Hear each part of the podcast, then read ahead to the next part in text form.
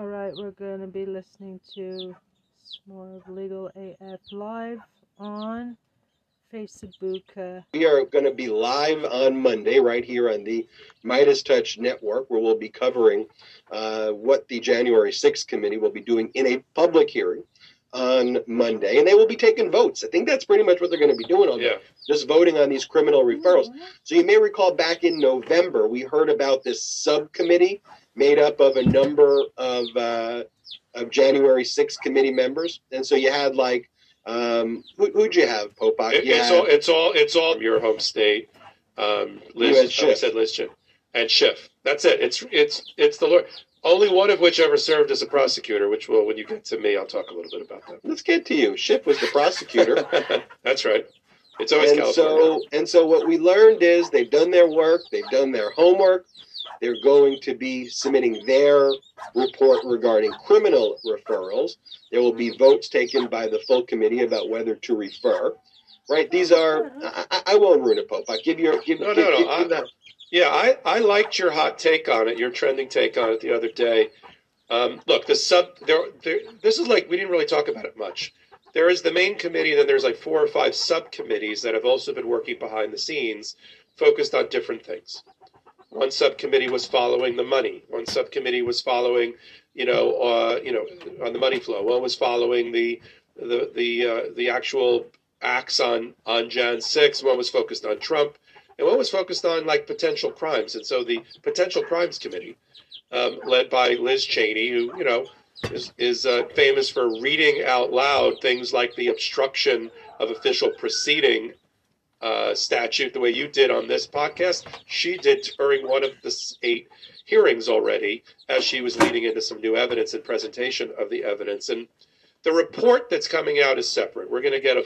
It's already circulated. They've already printed a multi-thousand page report that's broken down into seven or eight categories, which follow along with the same seven or eight prongs of the strategy that Trump used to undermine the fair elections and to cling to power and interfere with the peaceful transfer of power from before the election, casting doubt on the um, casting doubt on the validity of the election process, so people would lose faith in it, calling it the big lie years before it even started, um, led by Roger Stone, leading to the act, so taking away confidence in the election, attacking it the night of the election, um, attacking it from the night of the election all the way through uh, through Jan 6, filing all those lawsuits, the crimes, the violence, all of that. That's, that's all going to be outlined.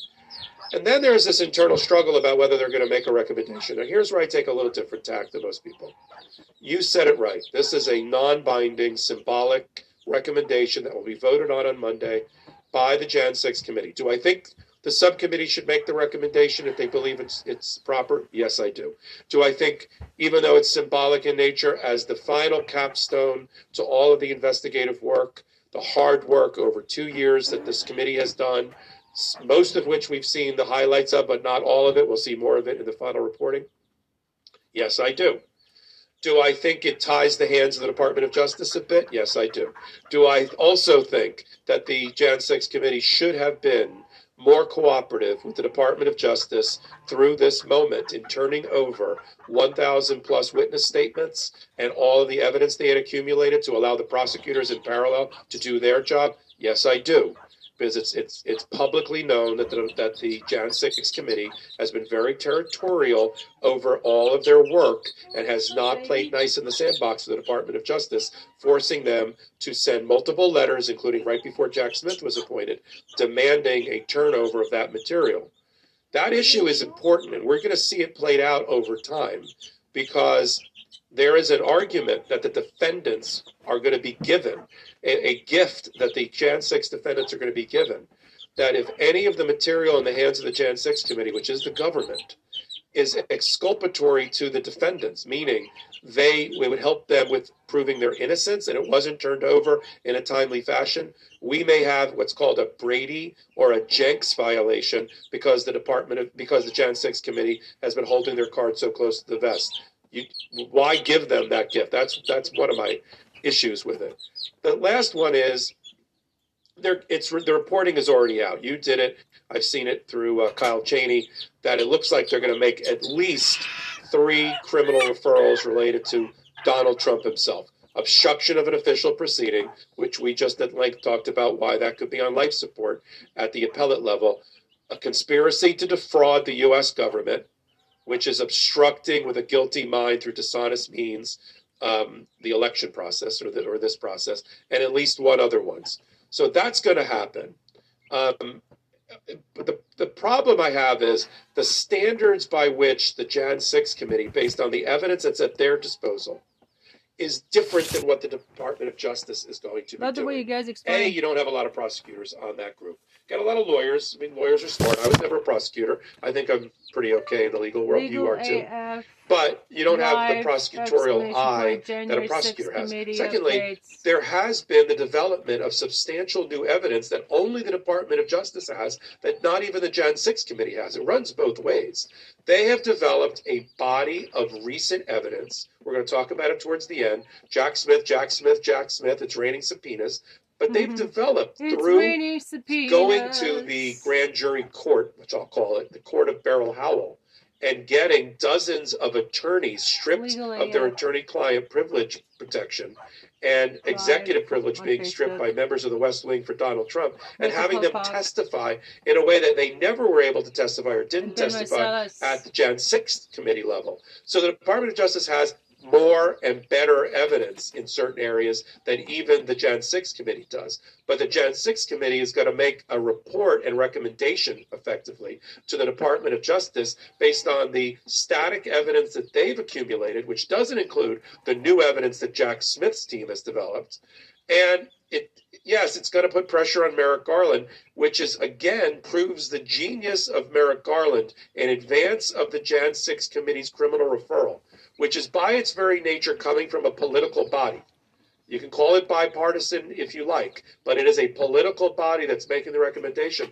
Look at the genius of Merrick Garland to set up a special counsel that is immune from proper attacks on his partiality or his partisanship, knowing that the Jan 6 committee was going to call for the head of Donald Trump from a political vantage point. I think it's brilliant on Merrick Garland to have done that because think of it the other way, Ben. He doesn't do that, and now it looks like to the average citizen, and you know Trump will pick up that mantle that that the oh look, the Democrats for political purposes are weaponizing criminal prosecution. They're leaning on the prosecutors and the DOJ improperly, and I'm just the victim.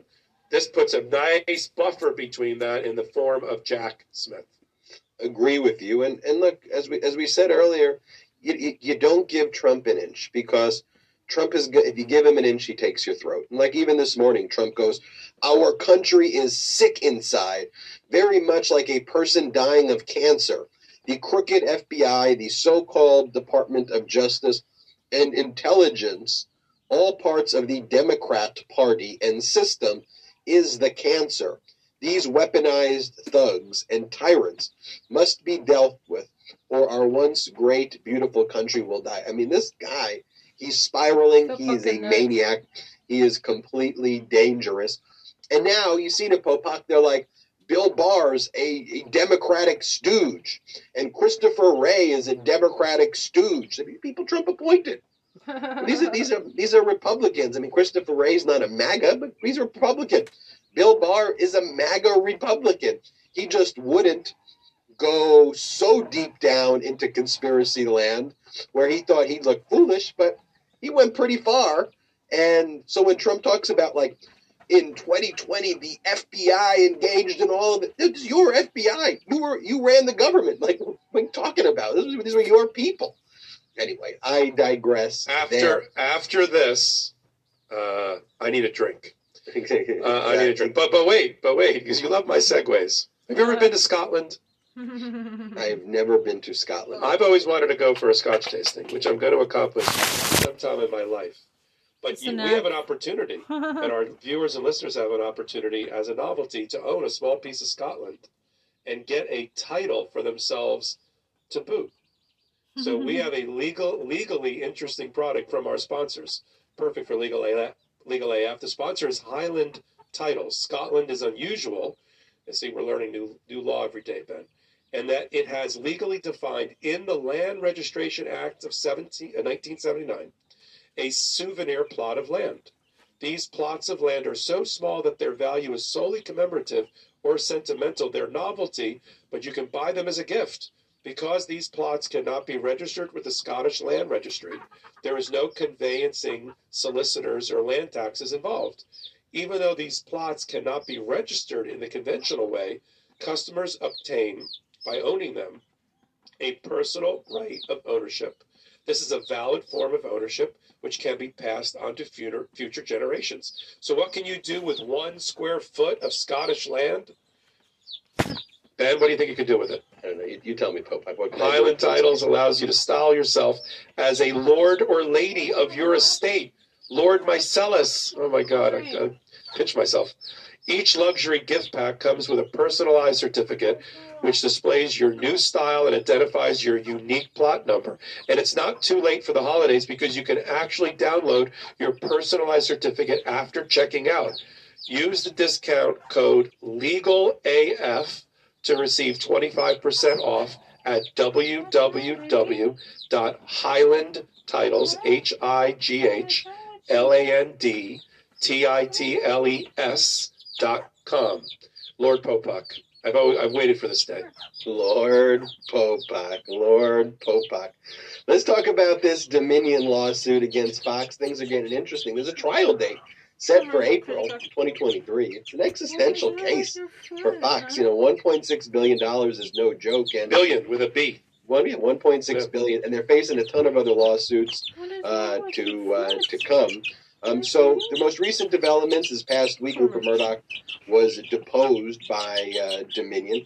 The first time Murdoch's really been under oath in a high-profile way since uh, 2011, when he appeared before the British Parliament after his Sunday National Enquirer-style tabloid there. Um, Oh, and they hacked all the cell phones. hack cell phones, engage in all this crime. There, he threw his son James under the bus. Like James started talking, he's like, "James did it. James, We did it. I'm haven't seen- it. we I'm haven't- fix it. I'm gonna fix it." Okay, for those that love Succession, which is based on Rupert Murdoch and his family, and these kind of stories, you might think we're talking about a last a lost episode of Succession, but he literally, as Ben just said, they hacked phones of journalists and other people and celebrities and published it in their newspapers, the Murdoch family, and then Rupert threw James, who we haven't seen since, under the bu- under the bus for having done it. Yeah, at, at, a, at the public hearing before Parliament, James starts talking, and then Rupert's like, let, let, let, let me talk right now for a second. This is the most humbling experience for me, and I am going to fix what he did. Like, no joke. no, Um, this is gonna- Succession. It's, it's Yeah, yeah, amazing. yeah. So Rupert Murdoch was deposed, um, and around the same time, maybe a week before, but right around the same time, um, we learned about it uh, earlier in the week. Was that Dominion had filed what's called a spoliation motion against Fox for their deletion, which appears to be either intentional or certainly very, very, very reckless of like their key reporters' text messages and emails about Dominion and Popok, you wanted to take us through quickly Yeah, I'll do it quickly. spoliation and why this is so critical and what the sanctions could be here. Yeah, so you got a 1.6 billion dollar case because uh, Fox, um, Fox News, and all of its on-air personalities like Bartiromo and Hannity and Dobbs and Carlson all promoted these uh, theories and these alleged opinions that Dominion um, was in bed with the Venezuelan government, was allowing its equipment to be hacked to turn the election in favor of Biden against Trump. You know, basically attacking their business model and undermining their um, credibility uh, to ever attract another local government or government to hire them to uh, roll out their election voting their election voting machines, destroying their business. And they did it all, according to Dominion, with actual malice, meaning a complete reckless disregard for the truth, knowing that it was either untrue or a reckless disregard for whether we, we don't care whether it's true or not. We're publishing it or we're allowing it to be on our airwaves. And as you reported and I reported, they've already the, the judge, and this is sitting in a different court that we've talked about usually in Delaware, sitting in the Delaware Superior Court, not the Chancery Court, Superior Court, in front of a former colleague of mine, Eric Davis, who used to work at a law firm that I used to work at a million years ago.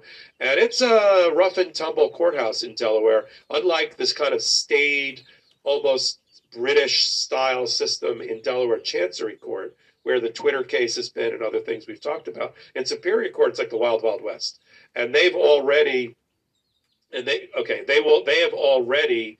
Um, uh, the judge has already found that all of the employment contracts for all of these on-air personnel have to be turned over to the other side to see if there's a bonus structure where they get bonuses and more money based on ratings. Um, turn over all the documents. Everybody's been deposed. All the on-air people have been deposed. Um, Lachlan Murdoch was deposed last week. Rupert over two days. We're at the very, very top of this thing. And then in the middle of it, you get a motion that, that they've destroyed documents that should have been preserved and turned over at the appropriate time. And if the judge, Eric Davis, who so far hasn't suffered any fools with Fox and has been sort of annoyed by them and is putting this on a very fast track towards a trial and has already denied their motion to dismiss, if he finds that there was intentional spoliation of evidence, destruction of evidence, in order not to turn it over to the other side, there is going to be a penalty to be paid, including an instruction to the future jury that they should make an adverse inference and conclusion about the reason that that was destroyed. So was, the jury would know about it, and the jury would be instructed to penalize Fox News and assume that everything that was destroyed was really bad for them which is great for Dominion and terrible for Fox. So they're going to fight hard against spoliation if that really happens. In the meantime, this case has gotten so active that the owner of the entire organization, the 85 plus year old Rupert Murdoch has had to testify over two days. We don't know the results of it. It will become more public as they file motion practice in court and as we get as we get to the jury. But this is there is nothing that's going to derail this case, not even summary judgment. This is going to a jury trial unless there is a settlement a huge 9, 10, 11 figure, whatever settlement with Fox News because I don't think Dominion can go away for anything less. You know what I think the big one of the big pieces of evidence there is you have Suzanne Scott, the CEO of Fox News Dominion, was able to find an email shortly after the election where Suzanne Scott, CEO of Fox, says, Don't give the crazies an inch. Not only did they give the crazies an inch, they let the crazies literally take over the network, which goes to your point, Popok, the malice um, and the reckless disregard of the truth They are Speaking of malice and reckless disregard for the truth, let's talk about these MAGA Arizona loser candidates, losers in general, losers in the election, losers in how they handle defeat. The hat trick of Loserville right here in Arizona. Um, you know, you had Mark Finchem, who ran for Secretary of State against the Secretary of State elect Adrian Fontes. Um, Finchem's lawsuit in Maricopa County was just thrown out. He put forward all those same conspiracies that Kari Lake does, set aside the vote, appoint me Secretary of State. The judge not only rejected all of Finchem's claims, but called them frivolous, wholly unsupported by the record, and fatally flawed. And Finchem would be reaching out to all of the MAGA extremists in the right wing echo chamber. Everything's going great in this, you know, the judge totally gets what we're talking about. And then you have a ruling like this, then they just go, the judge is a rhino, the judge is a, a proxy for the Democratic Party. You know, that's their shtick. And similarly, you know, with Kari Lake, just the constant lies and deceit and gaslighting and, and the way she like even works her own right wing radical supporters and doesn't even explain what's happening. Like a week ago or two weeks ago, she filed the lawsuit claiming intent and malice, and that the 17,000 plus votes, it's like Trump, find me the 11,000 votes, you know, that the 17,000 votes were illegal, that she lost by it. All of those should be thrown out. Has no basis, has no support. And in that case, the judge set this past week there was a uh, status conference held on Tuesday, and it just goes to show you why it's important to just talk about the facts and why these MAGA extremists live in like this alternate universe. And so the judge set at this hearing on Tuesday, he set a expedited dismissal process where Maricopa County and uh, Katie Hobbs, they've already filed their motions to dismiss Governor elect Hobbs. They've already filed their motion to dismiss. That's how quick the judge said it. And on Saturday, on a weekend, the judge ordered Kari Lake to respond. And what the judge basically said is in the event it's not dismissed, we're holding an evidentiary hearing right away. And Kari Lake, show me the 17, go through it all and show me how each 17,000 was it was unlawful, which she'll never be able to do because it's all based on conspiracy and lies. And so the objective legal observer who's dealing with reality and data says this judge is not buying at all what Kari Lake is selling and wants to make sure this case is dismissed immediately. And if for whatever reason it's not dismissed on the papers, he's going to hold an immediate evidentiary hearing where Kari Lake better show 17,000 affidavits or have, you know, bulletproof evidence of what she says, which she's not going to be able to do because it's all based on conspiracy and lies. Now, Kari Lake and all of her supporters were like, this is big. The judge ordered the deep state and the, the Democratic leftist communists to go to trial.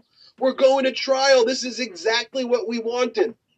It's just the same stuff that they that they just lie about over and over again and that Trump gaslights about in 2020. They're not living in an objective reality world where anybody who sees what takes place goes, this case is going to get dismissed in the next five days.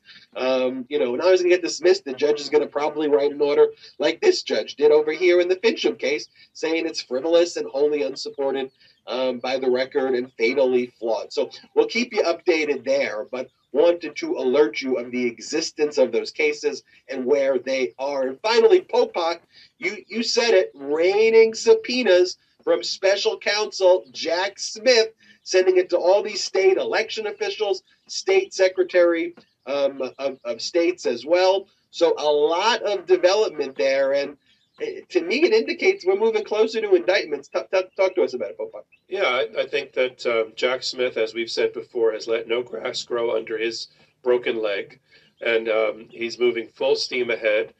Um, it, it just shows you by the sheer volume and targeted focus of the subpoenas where they are with the grand juries, three or four of them, that Jack Smith ultimately supervises on the prosecutor side. Of course, it all goes to Beryl Howell as the chief judge in the district of in that district um, to make rulings along the way, secret rulings, but rulings along the way about these grand juries. But you know, they're obviously focused on fake electors. They're obviously vo- focused on interference by Trump, particularly, and those around him in the uh, with a local and state election officials. Um, so interference there in the certification, in the fake electors, in everything else that went to the lack of peaceful, uh, the, the uh, uh, undermining of the peaceful transfer of power. You know, you see all the names that, you know, those that have been targeted or received the subpoenas, many of them secretaries of state of various states, local election officials, and the like have revealed to reporters who's on the list. And there's, you know, lists of 19 and 20 names, starting with Donald Trump and ending with, you know, that whole group of lawyers that you've talked about. Uh, not not Alina Habba, but John Eastman and and uh, Jeff Clark in the Department of Justice at the time for Trump, and Cleta Mitchell and um, Rudy Giuliani and Sidney Powell and Lin Wood and everybody else that's been orbiting Trump, most of which are on their way to being disbarred, if they haven't been already. And so it just shows that um, for those that wondered, A, how is Jack Smith going to operate from The Hague while he's recuperating from his leg? The answer is just fine. So, you know, he is on top of a, a he's built a team, he inherited a team of prosecutors that are all career professionals. He's also brought in a number of his own handpicked special prosecutors to work under him. And, uh, you know, because there's a lot of levers here that have to be pulled by the Department of Justice and by Jack Smith as special counsel. So if I'm Merrick Garland and I'm looking back at my pick, I'm thinking, what a masterstroke. This guy is doing exactly what I wanted at the speed and velocity at which is required, and no one can challenge. You can say a lot of things about Jack Smith, and Lord knows in prior news cycles, Trump has tried to attack his wife as a documentarian and this and that. But you know, he is he is Terminator. He is RoboCop. He is he is he is a non-partisan, independent, career professional prosecutor who, when he wasn't prosecuting the mafia, was prosecuting war criminals. Perfect to go after Donald Trump. And look, um, as we anticipate next week's uh, next week's legal AF and during the midweek, a lot of bad things are going to be happening to Trump next week. Monday, there's going to be a vote, of course, that we talked about in favor of the Jan, uh, criminal referrals by the Jan 6 committee. But on Monday or Tuesday as well, the House Ways and Means Committee is probably going to vote to release Donald Trump's tax returns to the public. So this next week is going to be another and an increasingly consistent group of shitty weeks for Donald Trump and great weeks for democracy, um, led by, in this case, the uh, led by the outgoing 118th Congress and its two major committees. Good thing that there's a show that addresses all of these legal developments twice a week. It's called Legal AF with Ben Meiselas, Michael Popok, and Karen Friedman Agnifilo. We want to thank all of you for watching this today. If you all want to support the Midas Touch Network, check us out at patreon.com slash Midas Touch. P-A-T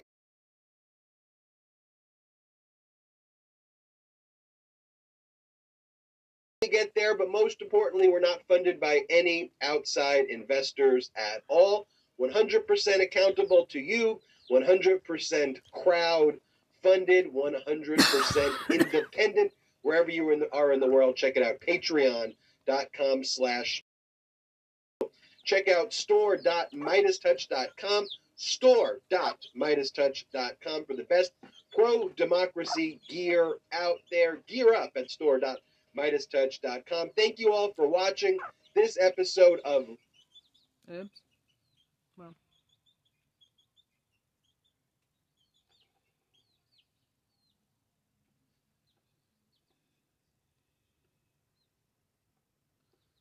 Hmm. Looking at a Russ McClay painting.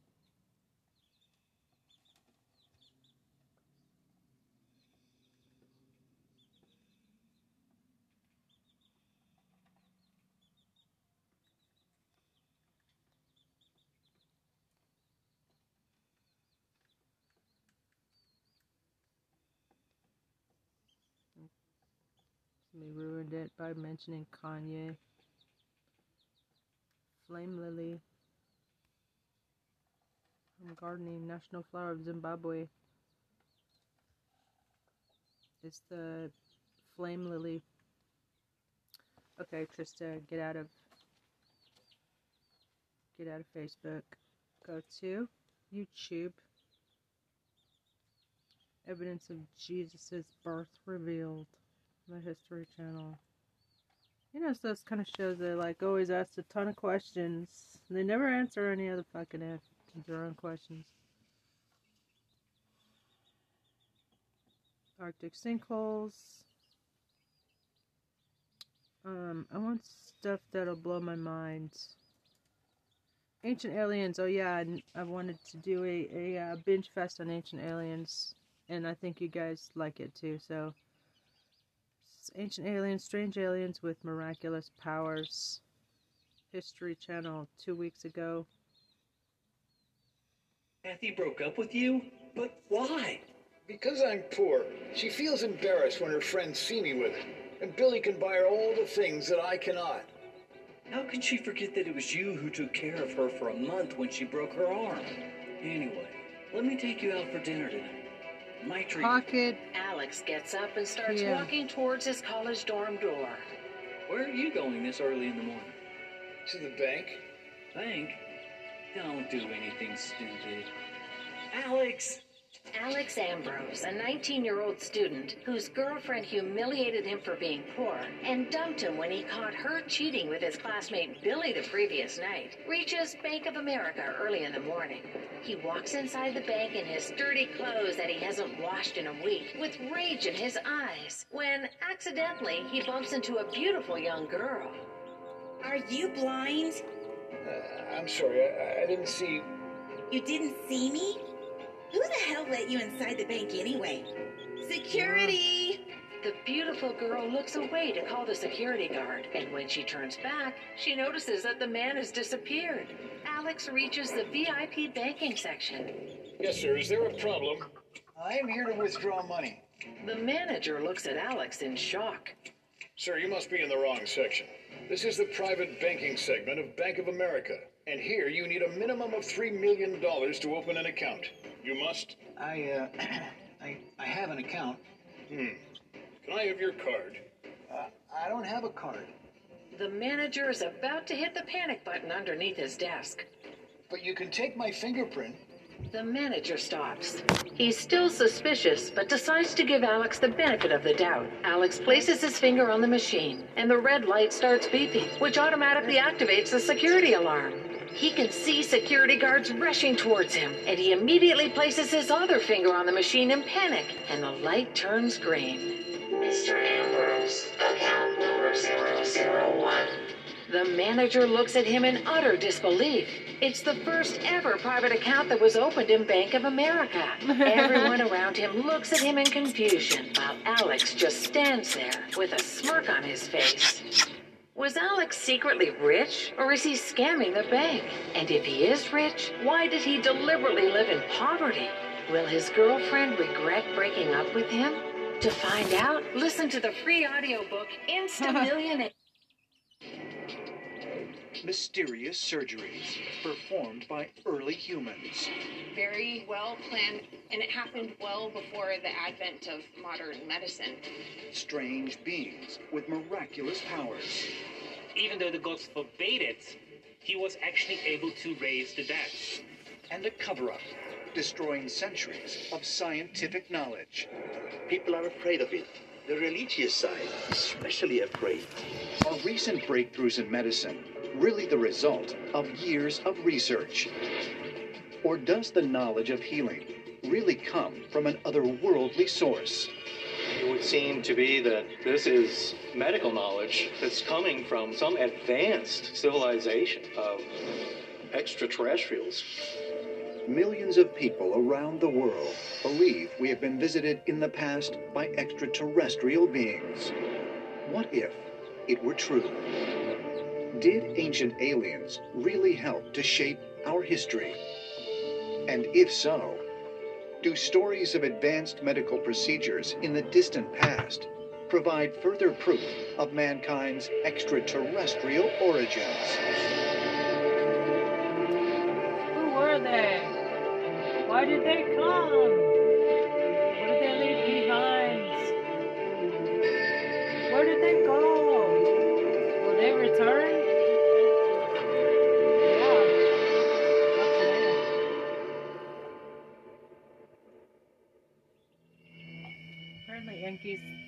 Coming back.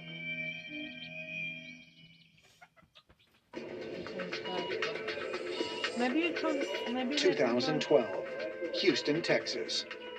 Doctors use Twice robotic technology to perform complex heart surgery through incisions no larger than a keyhole. Chicago, Illinois. An amputee climbs 103 floors using a thought controlled bionic leg. At the University of Iowa, researchers develop technology that fabricates custom body parts using 3D printers. In the last 100 years, scientific advances have dramatically improved mankind's ability to heal itself. More, in fact, than at any time in the last five centuries. Throughout history, medicine is about correcting physical problems, restoring a patient to health, relieving suffering. We've seen tremendous advances over the last three decades, but there was a remarkable degree of sophistication and a surprisingly high success rate achieved by prehistoric surgeons. Many of the procedures of modern medicine are derivatives of the ancient operations. Evidence of advanced medical procedures practiced in the ancient world has been found everywhere from carvings on the walls of temples to skeletal remains all over the world. But just who were the practitioners of this extraordinary science? And where did their knowledge of the human body come from? Most cultures around the world uh, thought that if something was physically wrong with you, uh, it probably also related to something perhaps spiritually wrong with you. And so we also find that physicians or healers very often were not just healing the body in our mundane sense, but also healing the soul. And therefore, they had to be somewhat of a religious figure as well. To be a doctor in the ancient world, that you have some kind of special relationship with a god who has gifted you with the power to heal. A doctor was simultaneously a kind of tradesman and had kind of learned a skill, but also a sort of cultic figure as well who had an association with a god and would therefore use magical cures to deal with problems. Our ancestors said that medicine came from the gods. Our ancestors have said that the gods really gave manuals as to how to be living healthy, how to restore health to a human individual. They realized something about our physical bodies which we are only beginning to understand once again. Could it be that ancient healers were guided by alien possible? beings? And if so, are recent advances in modern medicine actually a rediscovery of methods practiced thousands of years ago?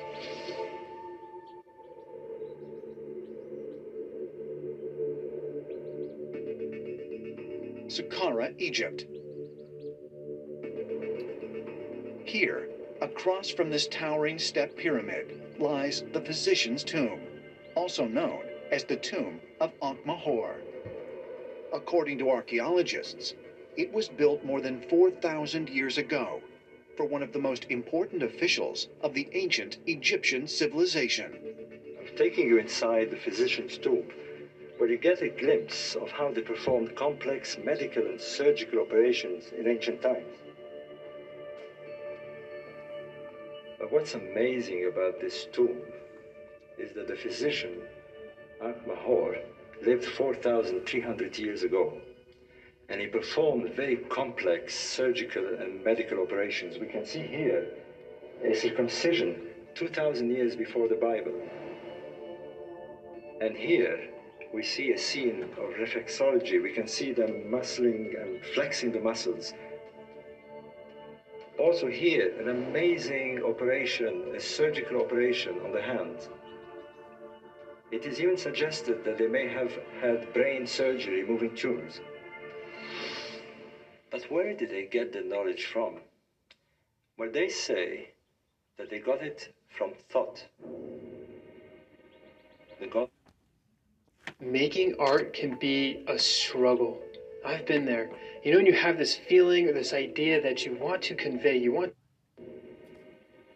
the God of wisdom and science, who brought to them all the knowledge from the gods. Known for his abilities in science, magic, and medicine, Thoth was worshipped for centuries as the god of wisdom and healing. According to ancient myth, this divine physician healed the eye of the Egyptian god Horus after his uncle Set gouged it out in an epic battle for power. As a result, the eye of Horus became an important symbol of restoration and good health. But was Thoth only a mythical deity, as mainstream scholars believe? Or might he have been something or someone who actually existed? Ancient Egyptian medicine was anything but primitive. There are clear examples of energetic medicine that are beyond our technological capabilities. It seems as if these technologies were brought in and were given to them as a complete package rather than something that developed out of a society that before then had been extremely primitive. And the Egyptians themselves said that Thoth was responsible for this. But who or what was Thoth? Might he have been not a divine being, but an alien visitor, one possessing advanced scientific knowledge? In the Egyptian pantheon of gods, Thoth is the one with the head of an ibis, but the body of a human being. He was the Egyptian father of medicine, meaning he descended from the sky and he gave them that knowledge. Might Thoth have been not a divine being, as the Egyptians believed, but an alien visitor who possessed advanced scientific knowledge. And a bird One from whom the Egyptians learned their ability to heal. Perhaps the ah. answer can be found by examining the story of one of the most advanced surgeons in the history of India. Ah. Varanasi, India, 500 miles southeast of Delhi. Located on the banks of the Ganges, Varanasi is one of the oldest cities on earth. A city that, according to legend, was founded by the gods. Long known as a center of knowledge and learning, Varanasi was once home to an ancient physician by the name of Sushruta, who many historians credit with developing the art of surgery. In ancient India, the early physician was a guy named Sushruta, and he was a surgeon and physician who would do skin grafts, cataract removals, even early plastic surgery on people. So, once again, we have someone whose medical knowledge seems so advanced for his time. Sushruta is also considered to be the first practitioner of Ayurveda, one of the oldest known systems of medicine in the world. According to Hindu legend, Sushruta is said to have received this knowledge from a god known as Dhanvantri. Danvantari was a high level god, as we would know them, who provided all the information on this complete healing modality based on an understanding of the physical and subtle aspects of the body. And it was passed through to Indian culture in ancient times and has been preserved and expanded since then.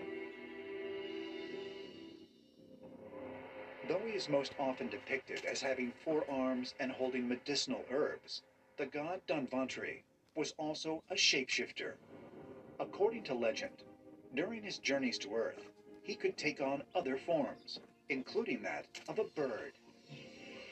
Is it possible that both Don Dhanvantri and the half-man, half-bird Egyptian god of healing, Thoth, were connected in some way? And if so, how? Whether it's Danvantari or Thoth, we learn of these extraterrestrial divinities very often being portrayed as bird like beings who deliver the knowledge of ancient medicine to Earth.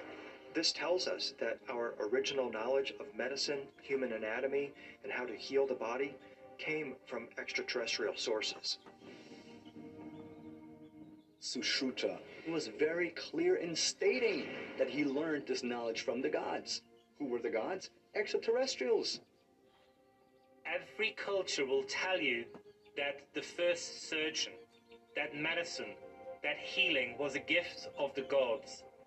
And that is extraordinarily interesting because it really shows that the benefit of mankind was accomplished through the intervention and the knowledge of the deities. How is it possible that ancient cultures, separated by thousands of miles, shared similar stories about a bird like creature? Could it be true, as ancient astronaut theorists suggest, that this extraordinary being was actually a highly skilled extraterrestrial from another world? And might Would a gold digger ever leave a guy who is going to inherit $50 million? Harry, what the hell? Why would you agree to pick garbage in the college? There's nothing more embarrassing than this. Harry Parker literally picks up garbage in and around his college and is nicknamed the Trash Prince. What his classmates and girlfriend don't know is that Harry is indeed a prince, an heir to the billions of the Parker family. I'm breaking up with you, Harry. I'm sick of living in poverty with you. This is not what I want in life. Before Harry could say anything, Bella left. Insulted, Harry walked home and wondered if he should have told Bella about his millions. Just then, Harry gets a call. The caller tells Harry something that makes him extremely anxious. I'm gonna make Bella regret it. The next morning, Harry rushes to Citibank and enters the biometrically secured VIP access lounge. Noticing the shabbily dressed man running in the bank, the assistant branch manager panics and barks at the security guards. Why didn't you stop him? Did you even look at him? That man in rags just went upstairs. Our bank only serves the most elite families of New York. He cannot possibly have an account here. Grab him. We cannot let him steal from us. As Harry casually walks out of the VIP lounge with a heavy stack of cash, the bank guards, who were almost about to jump on him, suddenly freeze. Why did the bank guards freeze? If Harry was a billionaire, why was he still in rags and collecting trash? What will happen to his girlfriend who broke up with him because he's too poor when she finds out that he's a millionaire? And might he have traveled across the globe in an effort to teach early humans the art of healing? Perhaps more clues can be found in a collection of mysterious skulls discovered in the ruins of yet another ancient civilization.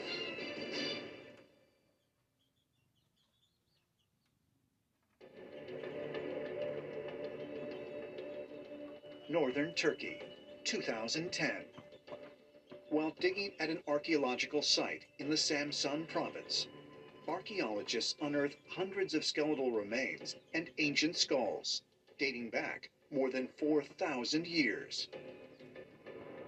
Strangely, 14 of the skulls have large holes, providing what some scholars believe is proof that ancient man carried out a remarkably sophisticated type of brain surgery called cranial trepanation. Trepanation is making an opening into the skull. We do it on a routine basis in today's neurosurgery to get exposure of the brain, to remove a tumor or remove a blood clot. But it was done in ancient times, probably to repair traumatic brain injuries from accidents and war injuries. Ancient cultures did this all over the world uh, in Peru, in Europe, in Asia, in Africa. They were literally cutting holes in people's heads, successfully opening up their skulls, removing skull material, and then covering it up again.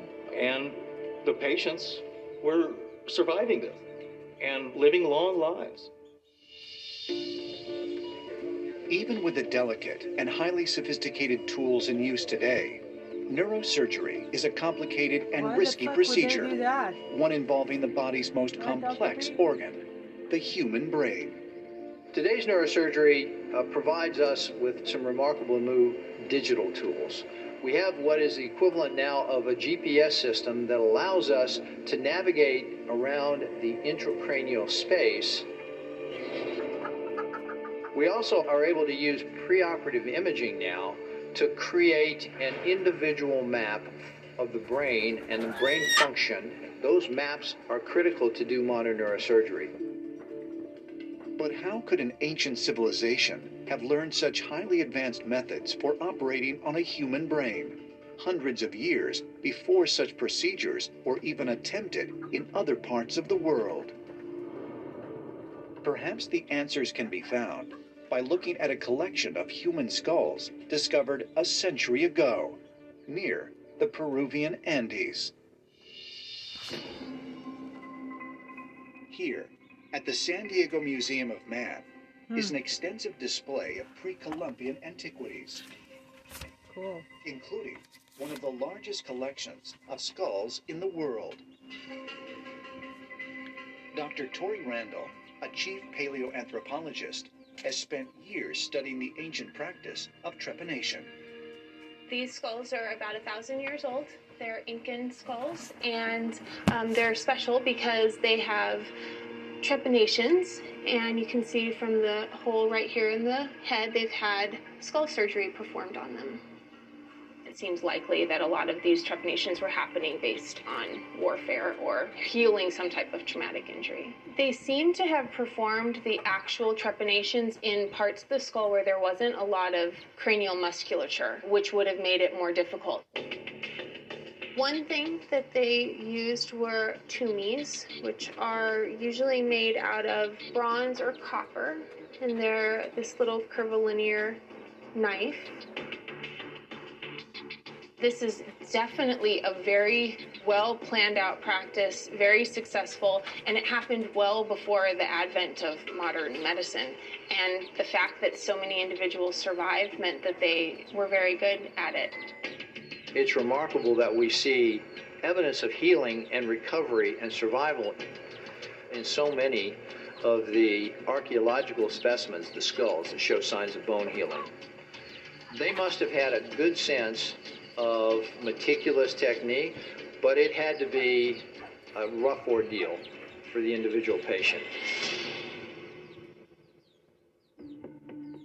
According to Dr. Randall's findings, the Inca surgeons were also skilled at avoiding parts of the brain that would have damaged important nerves and affected motor skills.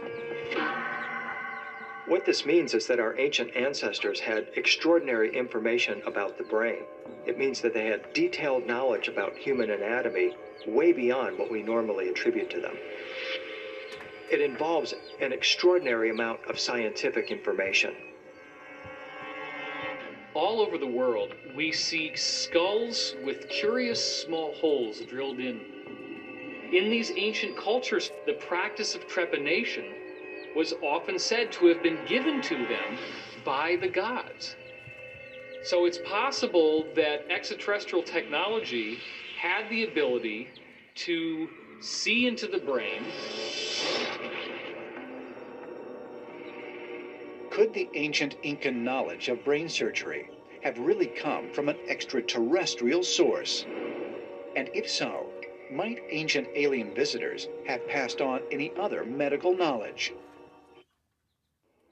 Have you ever wondered why Tarzan pounds his chest? Well, many primates pound their chest or thump their chest when there's danger or threat.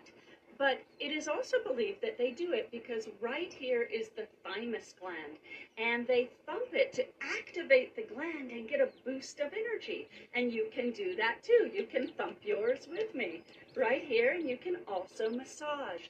You actually want to do that because your thymus starts to shrink after puberty and it rapidly shrinks for the rest of your life. It, it could leave you at greater risk for life threatening infections. And so you can thump your thymus anytime and you might think, this looks silly and can it really work? And if so, might ancient alien visitors have passed on any other medical knowledge? Ancient astronaut theorists believe further evidence can be found just a few hundred miles from where the trepanned Incan skulls were found.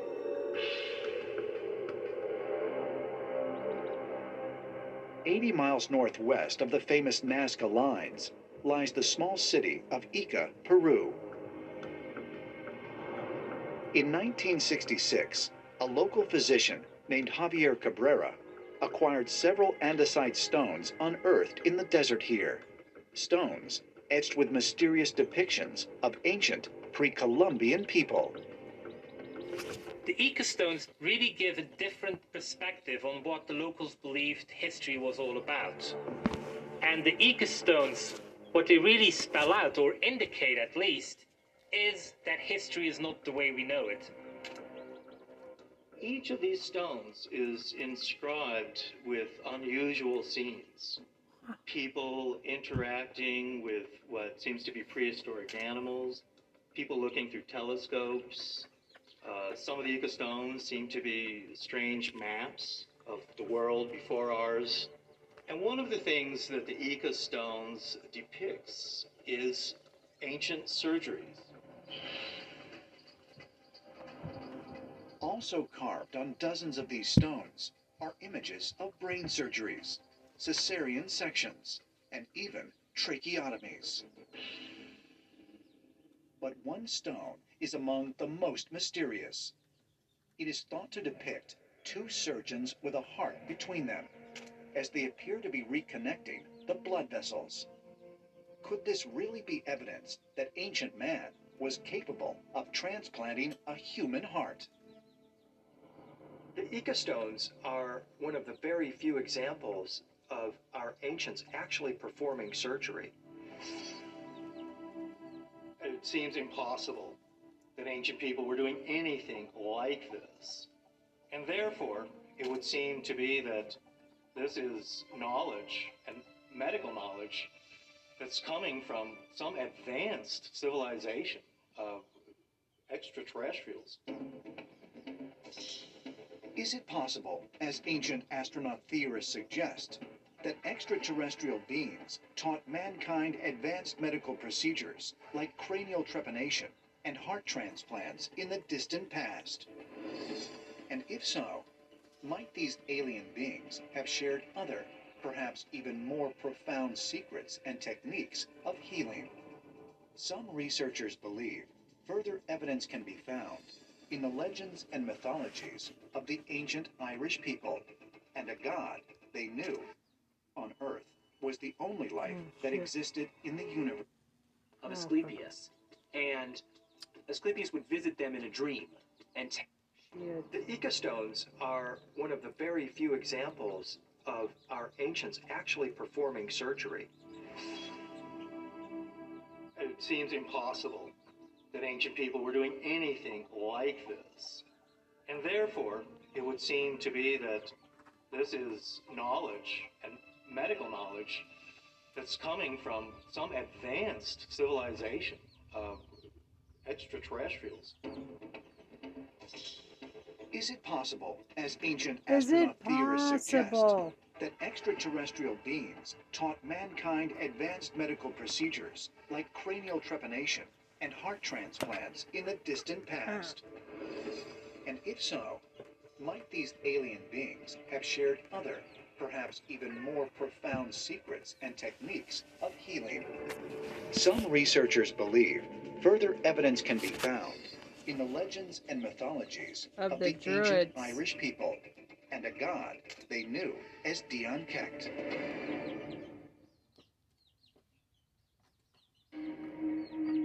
Cecht. Oh, Chicago, look at that. Illinois, 2006. Scientists pioneer a stunning biomechanical advancement a thought controlled robotic arm. Outfitted with electrodes that connect to the nerves of the wearer, the prosthetic works just like an actual arm and hand, receiving signals from the brain and giving the user a functioning new limb. As scientifically sophisticated as this is, ancient astronaut theorists point to a remarkably similar account in an ancient story from the British Isles. Irish myth has a story about a divine physician called Dian Cecht. He has herbs to heal every affliction of the human body and soul. And the people, whether they're wounded in battle or they're afflicted in childbirth or miscarriage or headaches or whatever the malady is, they will go to Dian Cecht for healing. Dian Cecht is known as the physician of the gods, or he was the celebrated physician of the Tuatha De Danann, which are sort of a semi-divine early group of people in Irish lore. According to Celtic tradition, the Tuatha De Danann were a race of supernatural beings that came to Ireland riding on dark clouds. Hmm. Dian Cecht was one of these otherworldly beings, and a physician who sometimes used his knowledge to treat humans. In the most famous account of his medical feats, the Irish god heals a king named Nuada, who becomes injured in battle. During a heated battle, Nuada lost his arm. Because of this, he could no longer be king. Kings were supposed to be physically pure, according to the ideas of this time. So he had to surrender his kingship for a while, and during this time period, Dian Cecht was the one who actually fashioned him an arm out of silver. So he became known as Nuada of the Silver Hand, or Nuada of the Silver Arm. The story of Hey guys, my name is Daniel Hey, and. I created this painting. But I didn't start here. I used to never think of myself as an artist or even think the story of Dian Cecht giving King Nuad an arm that was made out of silver really sounds like a modern science fiction story. It almost sounds like prosthetics. Is the story of Dian Cecht a myth, as mainstream historians believe? Or might King Nuada's silver arm have actually been an advanced bionic machine, just like the ones being developed today? If so, is it possible Not that the Celtic like- god no. Dian Cecht was, in fact, an extraterrestrial being? Could just be. According to this like legend, Dian Cecht replaced King Nuada's arm with a silver arm that was fully functional.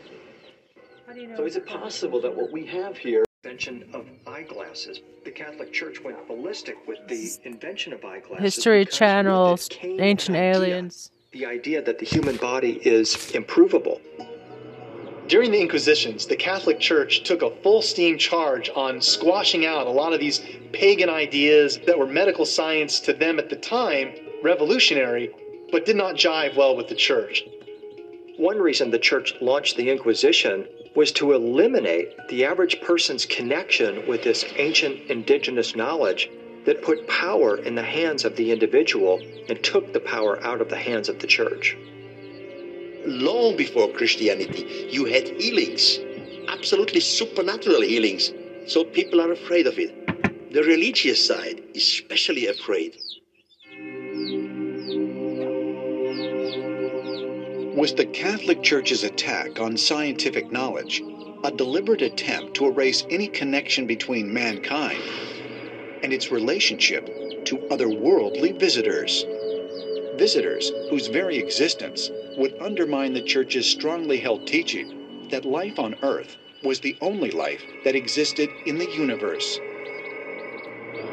Did the Inquisition succeed in destroying centuries of advanced scientific and medical knowledge? Knowledge we are only now starting to retrieve. Perhaps another clue can be found by studying a medical procedure that actually survived the Inquisition, one that has been practiced for thousands of years.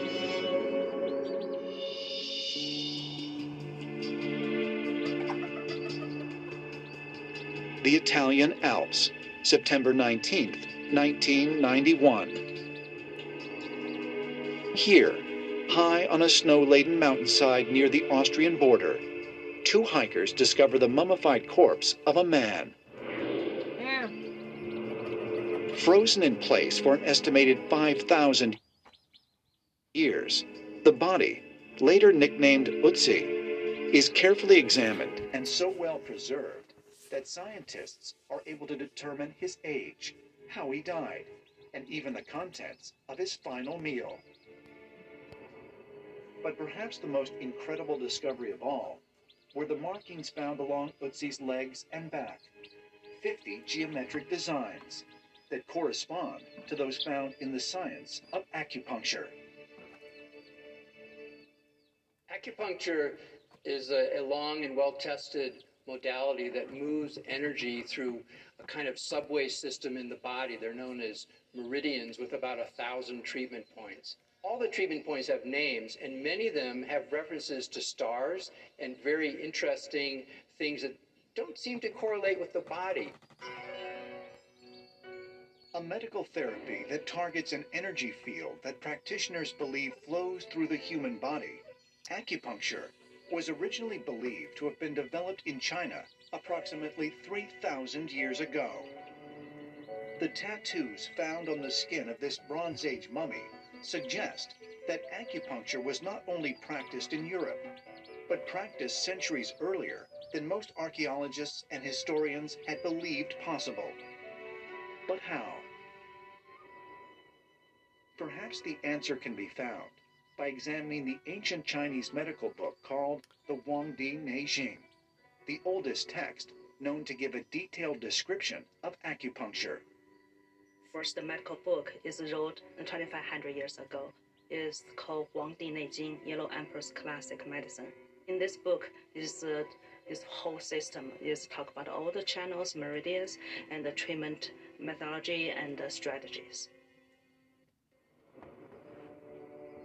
According to Chinese mythology, one of the first practitioners of acupuncture was a physician named Bian Que, often depicted as a human headed bird. Bian Que is a legendary example of a healer who used supernatural means in order to accomplish his treatments.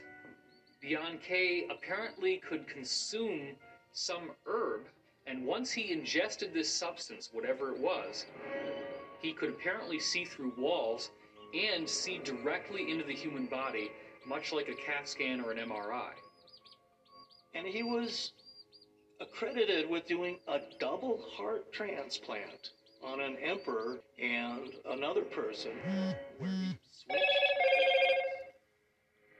So you have to wonder now, where did they even get this idea? Bian Que is another of those extraordinary beings who's described as half human and half bird.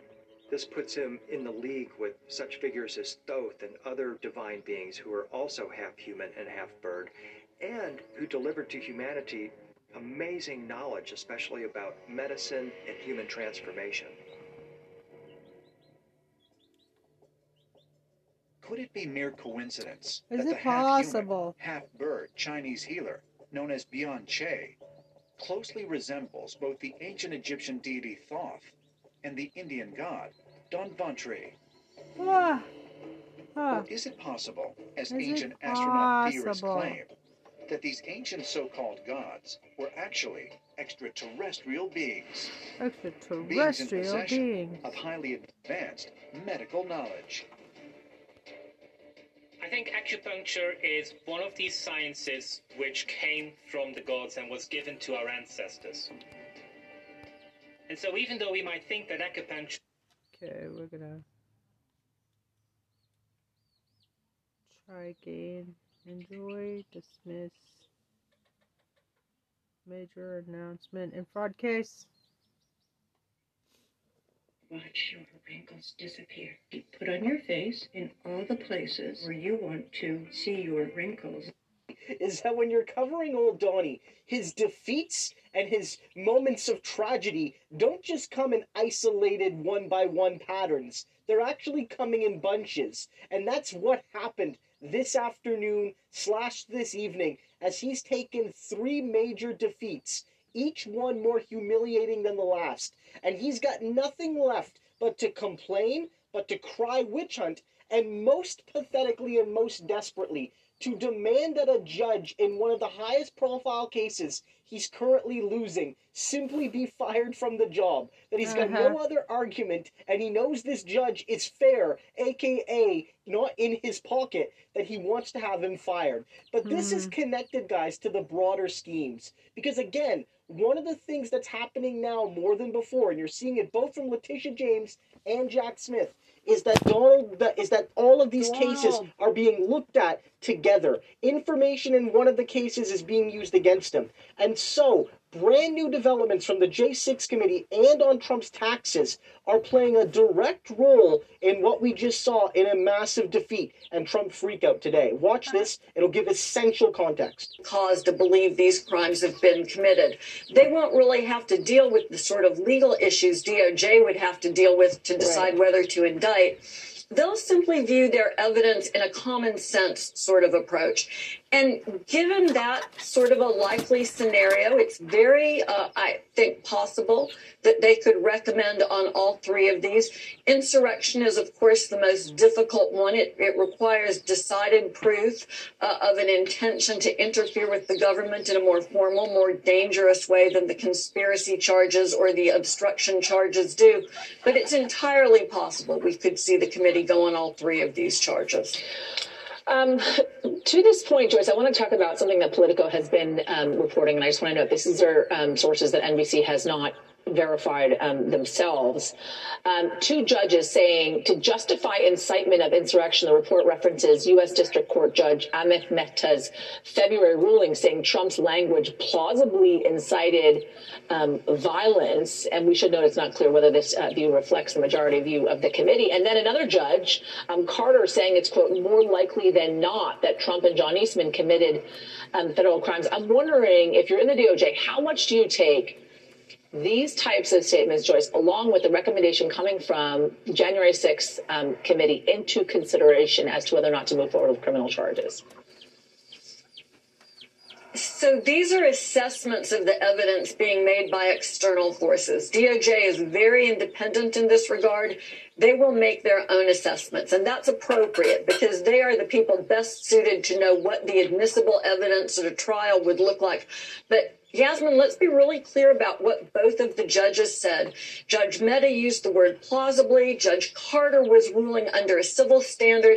I know this is awfully law school 101 sort of stuff, but these burdens of proof, what prosecutors have to prove, that's the critical point here. In civil cases, the burden is much lower, plausible, more likely than not. In a criminal case, you have to convince a unanimous jury that a defendant is guilty beyond a reasonable doubt. That doesn't mean beyond speculation. Anyone who's ever sat on a, a, criminal jury knows the judge will tell them, you know, it's not any conceivable doubt, it's a reasonable doubt. That's still a very high burden DOJ has to meet. So, so here's the kind of 30,000 foot above conversation that we need to have and we'll be continuing to have over the next um, coming weeks. And we have had, which is we are on the precipice of an unprecedented moment. A former president of the United States possibly being charged for and or recommended charges of inciting an insurrection right? What position does that put the Department of Justice in, um, Joyce? You are Merrick Garland. You're taking a look at this thing, and you're saying you are damned if you do, by the way, and damned if you don't you know, inside of DOJ, we often say you're damned if you do, you're damned if you don't. So you might as well just go ahead and, and do the right thing. Janet Reno, when she was the attorney general, was very popular of employing that standard when difficult decisions uh, were being made, as, as she often had to. And it's absolutely the correct approach here if you're DOJ. I have thought a lot about this notion that it's unprecedented to prosecute a former president. Right. We adhere to that because we don't want to be a banana republic. We don't want to become a country where the criminal justice system is weaponized for political purposes. But it's also unprecedented because former presidents don't typically commit serious crimes while they're in office. No other president has tried to interfere with the transfer of power.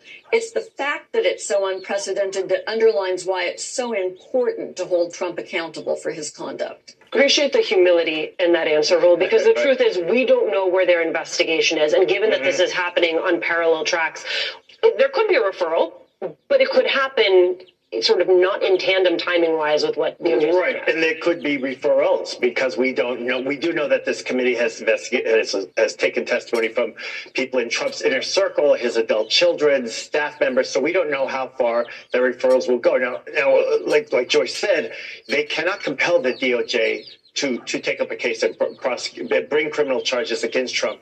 But what they can do, what the committee can certainly do, and, and Monday, think of it like the political miniseries that we've been watching, that the public has been watching. They're going to wrap it up, like say the denouement. They're going to make the case that they have done all of this. Have, this massive effort has taken place without any assistance, without testimony, without depositions from Trump and his inner circle. And and frankly, this is something the with regard to the potential referrals, this is something that the public wants to see. This is something that the American public deserves. And we know this because poll just August uh, from Harvard Cap said that 53% of Americans believe that Donald Trump should face criminal prosecutions if warranted. Uh, 50, I believe it's 55% of the public believe that the hearing, hearings were conducted fairly. So building on this, this is the, the last chance for the committee to hopefully influence what the DJ, DOJ does. And if for nothing else, they're creating the historical record. They, there's a lot of symbolism here, and they can say for history, look, we have done our job. If there's not accountability to the DOJ, they can say, it's on you because there's accountability for individuals and there's right. also making sure that this never happens again. John, to Raul's point about sort of this public appetite for accountability, what's the political risk to making these referrals and what is the risk of not making them? It's a great question, Alicia. Um, I think after the Congress impeached or the House impeached Donald Trump uh, over the insurrection and basically made the argument that he uh, was in fact guilty of uh, causing an insurrection, I think it's uh, unfathomable that they would have uh, come out of this process without making some recommendations uh, for a criminal referral. If they decided that, then it would have undercut the entire argument for their impeachment. at the beginning of this Congress. So it's not surprising that there will be uh, some criminal referrals or that they're voting them out on Monday. I think the question is going to be which ones, how far do they go? Do they uh, recommend that the Justice Department uh, charge the former president with insurrection, uh, which is a, a, huge word and, and carries tremendous weight? Um, and so, you know, I think if they, they run the risk potentially of overstepping what the public thinks is appropriate for any former president or this former president in particular? So, Raul, this week starts with uh, this from the 1 6 committee, and then later in the week, you have the House Ways and Means Committee voting on whether or not to release a portion of. Hello? I need a pack of condoms delivered to room 1302 Sheraton. Alex, who works as a delivery boy at a convenience store, picks up the order. Here's your. Alex is shocked. The woman in front of him is none other than his girlfriend, Kathy. Kathy? What are you doing here? Are you cheating on me? What a Well, don't be surprised. You're just a delivery boy, Alex. You really thought that I was serious? of Trump's taxes to the public. Merry Christmas. Merry, Merry Christmas to you. And, you know, we know that generally his tactic is to delay, delay, mm-hmm. delay. I mean, does he have any legal recourse here? Look, his his tactic of delay, delay, delay has been super successful. Honestly, from a strategic point of view, up to now, it seems like he may have finally run out the clock because, unlike certain records, for example, someone's uh, immigration records, they are not necessarily sealed. And for example, in the case of someone's tax returns, when you're talking about a public official at the highest level of government, you would weigh the right of privacy versus the public interest. And we, what we do know, the Supreme Court has already weighed in and said, all right, the committee they do have the right to get the taxes. Honestly, I, as I mentioned, I'm surprised they have not been that they have not been leaked uh, because this has gone on for so long. We know uh, journalists have been pursuing this for four years. Relentlessly. The New York Times has had some access to the tax returns, so it seems that next week everything will finally uh, come into public purview. What? Mm-hmm. So you can see that these referrals are massive deals, not only in the legal sense, that it's a big effing deal that we see this happen. And as people noted, on the one hand, you don't want to politicize your justice system. You don't want to have a system where ex politicians have to fear, as a matter of routine, that they're going to be jailed by their successor or by their political opponents or their rivals, or the loser of an election gets jailed by the winner. Like these sorts of things shouldn't happen in a democratic society. But that operates under the assumption of good faith, and it operates under the assumption that you're you're you're, you're not politically arresting people, but Donald Trump committed literal crimes, the sort of crimes that other people would get decades, maybe life in prison for in some cases. He's simply being, you know, uh, people are asking to hold him to account. And so the legal system and the people, a majority of the people, not everyone in the country, of course, but a majority of the people want to see these criminal referrals happen and want those referrals acted upon. And it comes also at a moment where people are clamoring to know more about this man's finances. But where this really all kicks in is that Donald Trump is currently getting beaten down quietly in that Letitia James case. He's basically losing the case in slow motion. It hasn't even formally started yet, but every single time it comes out, there's some sort of sub ruling, there's some sort of statement, there's some sort of motion or order that he loses or if he files it, gets rejected by the judge. And that's exactly what's happening right now. Because Donald Trump is trying to move the case to Florida, at least in part, to get rid of and fire the current judge. And Letitia James isn't having it. And her argument has clobbered Trump. It says here New York Attorney General Letitia James asked a federal judge in Florida to reject former President Donald Trump's second attempt to end run her fraud lawsuit against him in Manhattan. This action is Mr. Trump's second improper attempt to collaterally attack and end run around rulings that have been issued by the presiding judge in the New York proceedings, Justice Arthur Engoron. The AG's assistant wrote in a 23 page motion to dismiss. Engoron, who once found Trump in contempt of court for defiance over a subpoena, presided over the years long fraud investigation and presides over the lawsuit it produced. James accuses Trump and his adult kids and his businesses of having engaged in pervasive fraud over the course of roughly a decade. And it goes on to say that Donald Trump has tried to do this, that a year ago he tried to uh, you know, have the lawsuit rejected in federal court, but it was obviously not working. He tried to claim it was politically motivated. None of that worked. The point, guys, is that this is this is like uh, the flailings of a loser. All of this is how he's trying to resist the federal investigations, the J6 stuff, and how he's trying to resist this. Letitia James is winning simply by doing the work, plugging in day in, day out, getting it done, because what she's doing here is showing the, the, the insanity of Trump. He can only demand that a judge be fired. Like he can only scream into the legal void that a judge should be fired and replaced because he knows in a fair case, in a non Aileen Cannon case, he's got no case. Hi, I'm Nicole Hockley from Sandy Hook Promise. I know this is hard to hear, but it's important. The shooter who murdered my son carried an AR 15 into an elementary school and killed 26 people in approximately four minutes. In those four minutes, he was able to shoot 154 rounds. Five of those bullets hit my six year old son Dylan, and in an instant, my boy was gone. Right now, Congress is considering legislation to make purchasing assault weapons illegal. Good. This is in- It should. So anyway, that was cool. That was Trump shocked by Letitia James major announcement and fraud case. 50 minutes ago posted. Um,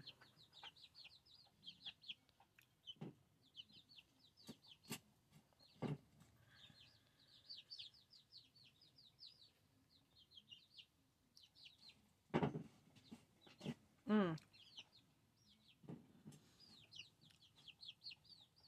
2023 Trump indictment. Legal AF. Donald Trump files his most frivolous lawsuit yet. This one against the Pulitzer Prize Board for awarding the New York Times and Washington Post a Pulitzer Prize in 2018. Popok, what can the legal system do to just stop these frivolous lawsuits from even being filed in the first And- place? Don't answer Go- now. go gonna ahead, I won't answer now. We'll Go. talk about it later in the podcast. Me- I already covered this one. Okay, so.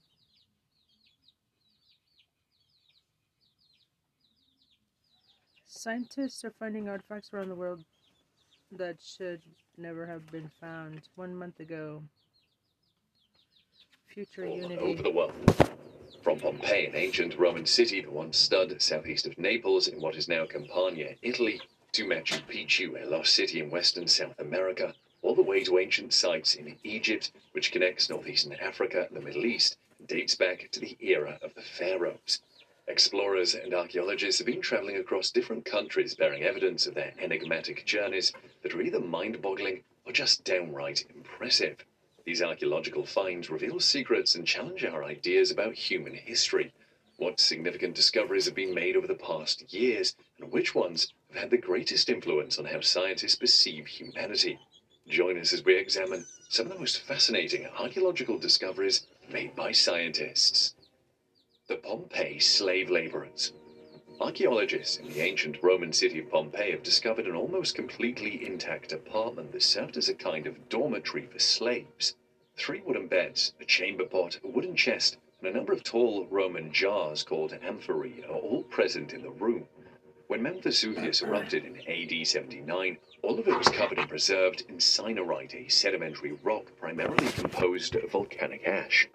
The room was discovered in a villa in Civita Giuliana, a neighborhood to the north of the city, where archaeologists have made a number of extraordinary discoveries in recent years, including a complete ceremonial chariot and the bones of two victims said to have been a master and his slave.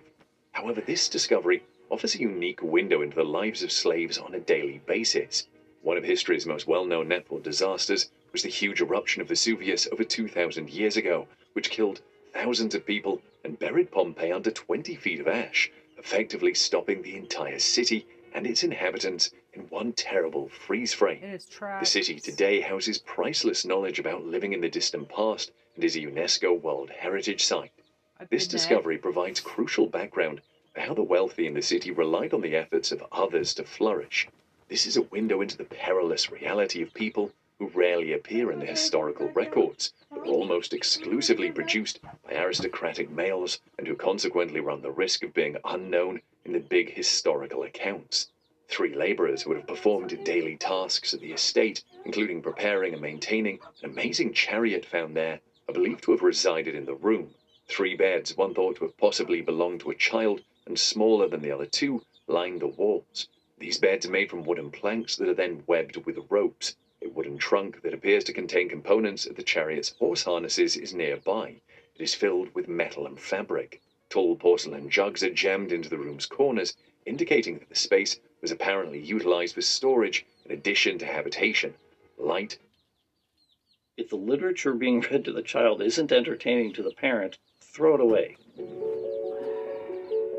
children's literature can be meaningful and compelling to us. One of the reasons why light came from one little higher window.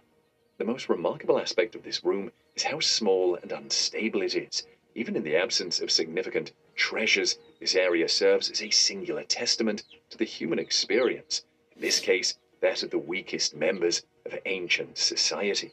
Largest child sacrifice site in the world. Ew. Archaeologists found the skeleton remains of 227 youngsters were allegedly killed and buried in a large ritual sacrifice hundreds of years ago in the coastal desert north of Lima, Peru. Are they all According to researchers who Guys and boys or excavated the site, the bodies found so far may only be the tip of the proverbial iceberg. This discovery represents the single largest child burial site on Earth. The pre-Columbian Chim culture, which emerged around the year 900 and lived along Peru's northern coast until they were subjugated by the Inca Empire around the year 1475, once favored the port city of Huanchaco, where the children's bodies were discovered facing the sea. The children's bodies were most likely buried between 600 and 800 years ago. The location is reminiscent of adjacent cemeteries where it appears that huge groups of kids were herded to the coast, stabbed in the chest one by one, then buried in mass graves. What? According to the archaeologists, the children in Huanchaco were between the ages of 4 and 14 when they passed away, and several of the bodies still had skin and hair on them.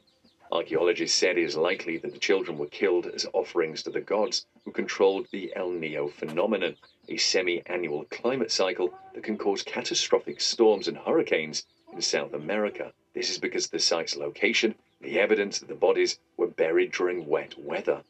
Archaeologists had previously uncovered a site in Peru that is now known as Las Llamas, where approximately 140 children and 200 llamas had been massacred just the previous year. Why was the sacrifice made? This is still a puzzle. Between 5 and 14 years old, when they were sacrificed, the buried children's chests had been cut open. According to John Verano, an anthropology professor at Tulane University in New Orleans, who co directs the excavations at Las Llamas, at least some of the children had their hearts removed. Most of the kids were also discovered wearing red makeup on their faces. The scientists believe that the children passed away as a result of having their chests sliced open. It's also possible that they were slain first using a different technique that didn't leave any evidence on their corpses. A group that archaeologists now refer to as the Chim controlled over a sizable portion of Peru at the time of the sacrifice. At a place called Chan Chan, these people constructed a sizable city and sophisticated works of art. Slavery was not a practice among the Chim as far as archaeologists are aware. This widespread child sacrifice appears to have taken place earlier than the Incas' conquest of the Chim, which happened around AD 1470. If the sacrifice wasn't connected to that takeover, it's possible that the Chim performed it because of the El Nino related environmental issues and in the expectation that it would somehow improve things. There are no indications that the kids tried to avoid being sacrificed, and they seem to have been healthy and well fed when they died. But several of the llamas made an effort to run away. The llamas had ropes around their necks to guide and manage them, and their tracks occasionally suggest this. The llamas were interred facing east toward the Andes Mountains, while the youngsters were laid to rest facing the sea. Nobody knows why this was done. One explanation is that since llamas originated in the highlands and the Chim had gods and artwork that emphasized marine elements, such as fish and seabirds, they turned the children toward the ocean. Helmets constructed from the skulls of children. A burial practice that could even make Indiana Jones shudder has been documented by archaeologists excavating a site near Salango, Ecuador. Excavations at the two 2100 year old funeral mounds turned up numerous unique pairs of remains, including the skeletons of two infants wearing what appear to be bone helmets constructed from the skulls of older kids.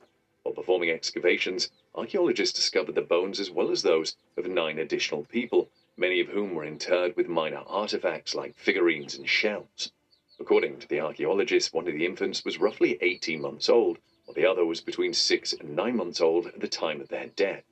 A second juvenile's modified cranium was fitted over the first skull in a helmet like manner, such that the primary person's face could be seen through and out of the second's cranial vault. Intriguingly, the researchers discovered a little shell and a finger bone wedged between the two layered skulls of the older infant's helmet, which originally belonged to a youngster between the ages of 4 and 12. The second baby's helmet was made from a child's head who was between the ages of 2 and 12. The older children's skulls probably still had flesh on them when they were put over the infants' heads, which is maybe the eeriest part, because juvenile skulls frequently do not hold together if they are just bare bone, according to what the archaeologists noted. In pre Columbian South America, heads were frequently portrayed in iconography, ceramics, stone, and literally as heads. They typically stand for strength, ancestry, and the ability to rule over other groups, as seen in the making of trophy heads from defeated foes. The pre-social and wild spirits the deceased might have been protected by the helmets as they traveled through the afterlife. An alternative explanation holds that the infant's progenitors originally wore the skull helmets both in life and in death. Another less plausible theory is that the kids were the targets of a ritual intended to calm the volcano.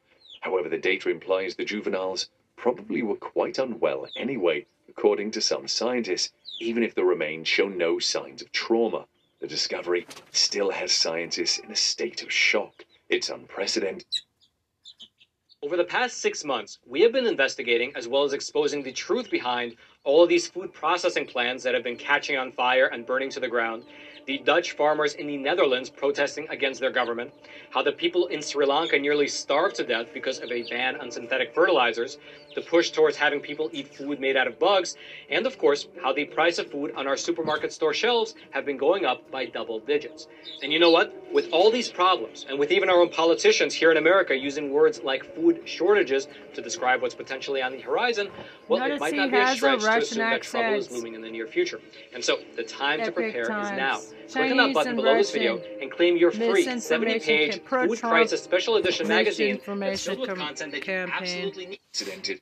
There are still a lot of unanswered questions. Frozen bodies of children sacrificed by Inca. Three Inca mummies that were discovered in Argentina close to the high top of Volcan Llullaillaco were so beautifully preserved that they gave a human face to the lengthy ceremony of Capacocha that culminated in their sacrifice. Now the 13-year-old Llullaillaco maiden and her younger companions, Llullaillaco boy and Lightning girl, have been discovered, it's clear that drugs that cause mental confusion were used both in their actual deaths as well as in the year-long series of rituals that prepared them for their final moments. Coca and alcohol both have the ability to cause altered states, thought to be sacred in Inca religious doctrine. The drugs, however, probably also served a more practical purpose, confusing and sedating the young victims on the high hillside to help them accept their dismal destinies. Due to the extremely cold temperatures immediately below the mountain's 22,110 foot, 6,739 meter summit, the maiden and her youthful counterparts, discovered in 1999, are in a remarkable state of natural preservation. The pristine condition of the objects and textiles arranged in the tomb like structure, together with the extraordinary level of preservation, allowed specialists to reconstruct the events that occurred in this tenuous atmosphere some 500 years ago. This is even more terrifying because of that. This isn't a dried up corpse or a collection of bones. This is a human being. This is a child. And the information that these researchers have gathered via these investigations certainly does point to some moving conclusions concerning these children's final months and years. The maiden's long braided hair contains a timeline of markers that record her diet, including the consumption of drugs like coca and alcohol in the form of chicha, a fermented brew made from maize. Hair grows about a centimeter a month and stays unchanged after that. According to the markings, she seemed to have been chosen for sacrifice a year before she actually perished. Her life drastically changed hmm. during this time, as did her escalating usage of alcohol and coca, which were then illegal drugs not intended for daily use. The medications might have rendered the maiden more submissive, stupefied, or perhaps unconscious on the day of her unperturbed surroundings, including the objects around her and the feathered headdress she wore as she passed away, and her calm, seated position inside the tomb-like building, appear to confirm this notion. At the time of the mummy's discovery in 1999, chewed coca leaves were discovered in her mouth. Due to disparities in age and stature, or perhaps because of their lower standing in the ritual itself, the younger children exhibit lower levels of coca and alcohol consumption. And while other Capacocha locations exhibit signs of violence, such as brain injuries, these children were allowed to go without incident. Either they succeeded in mastering the procedures for carrying out this kind of sacrifice, or the children behaved much more subtly. The mummies are currently housed in a museum in Argentina. The children's ability to still be recognized as human in their final moments is terrifying. It almost seems as though the kids can reach out and tell us their own stories. Hair, in particular, is such a personal thing. It's amazing how, after five centuries, it's still able to tell us a lot about a person's life. Tutankhamun's tomb. One of the most well known curses in the world is the Curse of the Pharaoh, also known as King Tut's Curse. Since King Tutankhamun's tomb was found, there have been persistent tales that anyone who violates the location of the Boy King's ultimate resting place will be subject to a terrible curse. Even if it's not nearly as dramatic as a murderous mummy, it's generally accepted that many of the individuals involved in the opening of the tomb were soon cursed and died in mysterious circumstances. The legend gained prominence because a few of the people engaged in uncovering the tomb did, in fact, pass away quickly after it was found. The fifth Earl of Carnarvon, a British aristocrat and enthusiastic Egyptologist who helped fund the investigation, George Edward Stanhope Molyneux Herbert, likely had the highest profile death connected to the curse. It's widely believed that his death on March 25, 1923, a year after the tomb was opened, was mysterious. However, he had health issues before traveling to Cairo, and in any case, he died of a mosquito borne disease. When the tomb was opened, there were 26 people present, and only six of them died within 10 years. Nearly 20 years after he opened the tomb, Howard Carter, the man who unquestionably would have been the main target of any curse, lived until 1939. So, where did the curse come from? According to researcher James Randi, the 1922 discovery and unveiling of Tut's tomb was a momentous archaeological event. To keep the press at bay and give them something dramatic to cover, the head of the excavation team, Howard Carter, concocted a myth that anyone who defied the Boy King's edict would be cursed. Carter did not invent the idea of a cursed tomb, but he did make use of it to keep intruders away from his important discovery. What matters is that those who would damage their tombs believe in curses, regardless of whether Howard Carter or King Tut genuinely believed in them and it was successful because a century after Tut's tomb was found, many people still maintain this opinion. Hey. The Easter Island Mysteries. Easter Island is a Polynesian island in the Pacific Ocean that belongs to Chile. Archaeologists have discovered 887 enormous statues there. The statues, which are referred to as Moai and date from between 1250 and Maui. 1500, are amazing monuments to the Rapa Nui people. These statues, some of which are Ow. about 30 feet tall and weigh as much as 80 tons, continue to be a mystery. The more archaeologists and scholars teach us about the secluded island, the more fascinating it gets. Shit. Hmm. Hello. These are fancy, Santa. Fancy Santa. Fancy Santa. it gets. The sight of enormous stone statues that were both serenely godlike and viciously human was almost unfathomable to early explorers. The population of the island was too little, too primitive, and too remote to merit praise for such works of craftsmanship, engineering, and effort. Both history and art contributed to the uniqueness of this island, but there have been a lot of interpretations and counter arguments to attempts to uncover that past. A little of the island's history has been disclosed through the missionaries' anecdotes, the archaeologists' shovel, the anthropologists' oral histories, and cartons of bones. But not everything by any means. When did the initial arrivals occur? From where did they originate? Why did they create statues that large? How were they raised onto platforms and moved? Such questions have received numerous responses, but the responses are always shifting. Archaeologists have gathered proof over the past two decades that the original settlers originated from another Polynesian island, but they can't agree on which one. The first to the 6th century AD are some of the dates put forth as estimates when people first arrived on the island. Another enigma is how they discovered the location, whether on purpose or by mistake. Some contend that without the use of modern high tech devices, the navigators of the first millennium would never have been able to plot a course over such vast distances. They Some claim that the early Polynesians were some of the uh, most expert navigators in the history of the oceans, masters of the night sky and the ocean's currents. The feat it must have required to move the Moai Easter across the Island. island is what makes them so intriguing. According to legend, the Rapa Nui people used heavenly power to make the sculptures move. Whether a myth or not, it is still a fascinating idea. a funeral temple that dates back four millennia. Memphis, an ancient Egyptian metropolis, is home to the extensive burial grounds. More than a dozen pyramids, including the oldest in Egypt, the Pyramid of Djoser, can be seen at the UNESCO World Heritage Site. But one of the most intriguing finds was the identification of Queen Neat, the wife of King Teti, who lived 4,200 years ago. Her tomb was discovered near the Pyramid of King Teti, who ruled Egypt from 2680 to 2180 BC during the Age of the Pyramids. Inside 52 burial tunnels, also uncovered were more than 50 wooden coffins from the New Kingdom, which date to roughly 3,000 years ago. Each of these tunnels was between 30 and 40 feet deep. A 13 foot long by 3 foot wide papyrus with chapter 17 of the Book of the Dead and the owner's name written in hieroglyphic form were also discovered. The field of Aru, or paradise, can be reached through navigating the afterlife, according to an ancient Egyptian book known as the Book of the Dead. This large papyrus had never before been found within a burial pit. At the location, there were also numerous wooden burial masks, a monument to the god Anubis, guardian of the cemetery, sculptures of Anubis, and games buried with the dead to keep them occupied in the hereafter. One of them was a game named 20 that still had the name of its previous owner.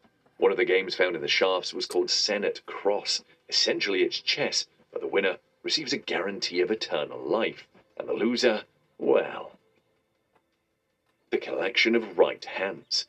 Sixteen human skeletons were found by archaeologists buried in four ditches. Two pits, one of which was in front of what is thought to be a throne room, each had one hand in them. The 14 remaining hands are housed in two more holes that were later built outside the palace. And even more unexpectedly, they're all right handed. There was no sign of left hands.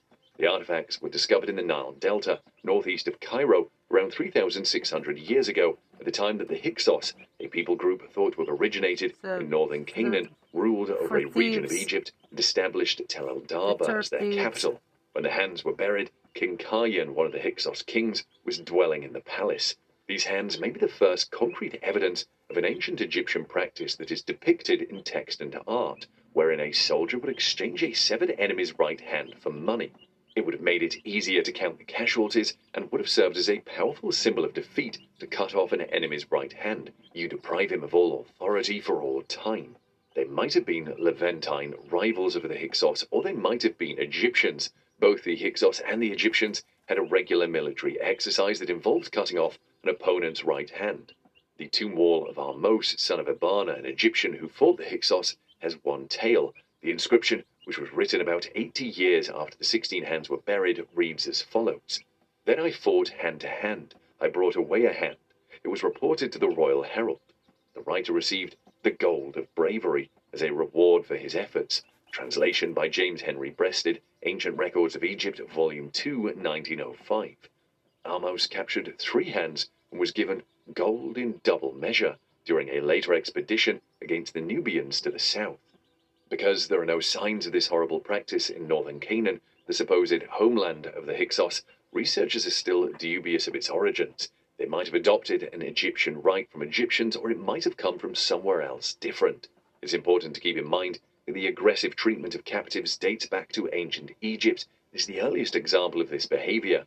A 5,000 year old relic called the Narmer Palette depicts slaughtered prisoners and a king who is about to crush the head of a man who is on his knees during the unification of ancient Egypt. Hmm. The charred remains of a city. Everyone agrees that something strange occurred at Tall El Hammam, a historic community close to the Dead Sea. Archaeologists assert that they have discovered proof of an apocalyptic event in an old stratum of the earth, melting roofs into earthenware that has broken down, unusual rock formation patterns that may be related to extreme heat. Don't risk losing your photos and videos. This innovative stick makes it easy to back up your smartphone. It's compatible with all devices like Android and iOS. And you can free up storage in seconds without paying for cloud storage ever again. This ex smartphone engineer just created the ultimate backup solution with a device that also frees up your smartphone or computer storage space.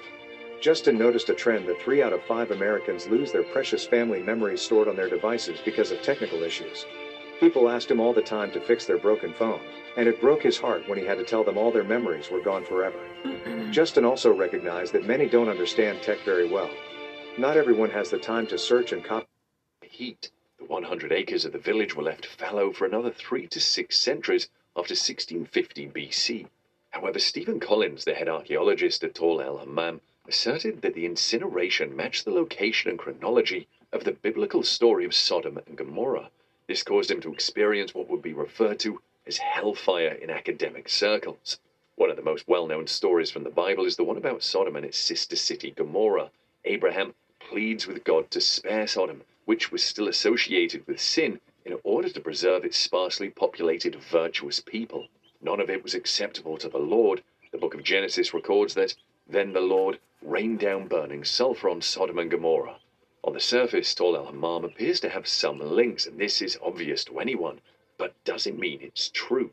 21 experts from 19 research institutions examined the ruins of Tall El Hammam under the direction of Collins, Dean of the College of Archaeology at Trinity Southwest University, and came to the conclusion that the nature of the catastrophe pointed to a large airburst or comet. The envisioned airburst would have been larger than the 1908 explosion over Tunguska, Russia, where a bolide, a meteor explosion in midair with a 50 meter diameter, exploded with 1,000 times the intensity of the Hiroshima atomic bomb. The destruction matrix, which dates to around 1650 BC, is said to be very uncommon and atypical of archaeological strata throughout the ancient Near East, according to these researchers, more than half of whom held scientific positions. Pottery shards with their outer surfaces melted into glass, some of which bubbled, and melted building brick and plaster were unlike any destruction brought about by earthquakes or war. This suggests some unidentified high temperature events. Daily use items, carbonized bits of wood beams, charred grain, bones, and limestone cobbles were all burned until they resembled chalk. But recently, in a piece published in the journal Nature, Steven Jaret, a postdoctoral fellow at the American Museum of Natural History, and R. Scott Harris, a space scientist at Atlanta's Fernbank Science Center, disputed the findings of the 21 academics. They basically suggested that Collins' team had mistaken the heat from an airburst for the heat from routine pottery and smelting processes.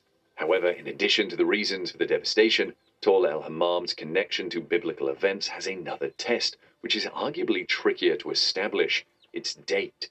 Many others, including Bryant Wood, editor of Bible and Spade and the Bible chronology watchdog Answers in Genesis, rather forthright in delaying the destruction of Sodom by about two centuries. However, there has been harsh criticism from the greater scientific community, including claims that some of the authors of the original studies had previously identified bolides too quickly.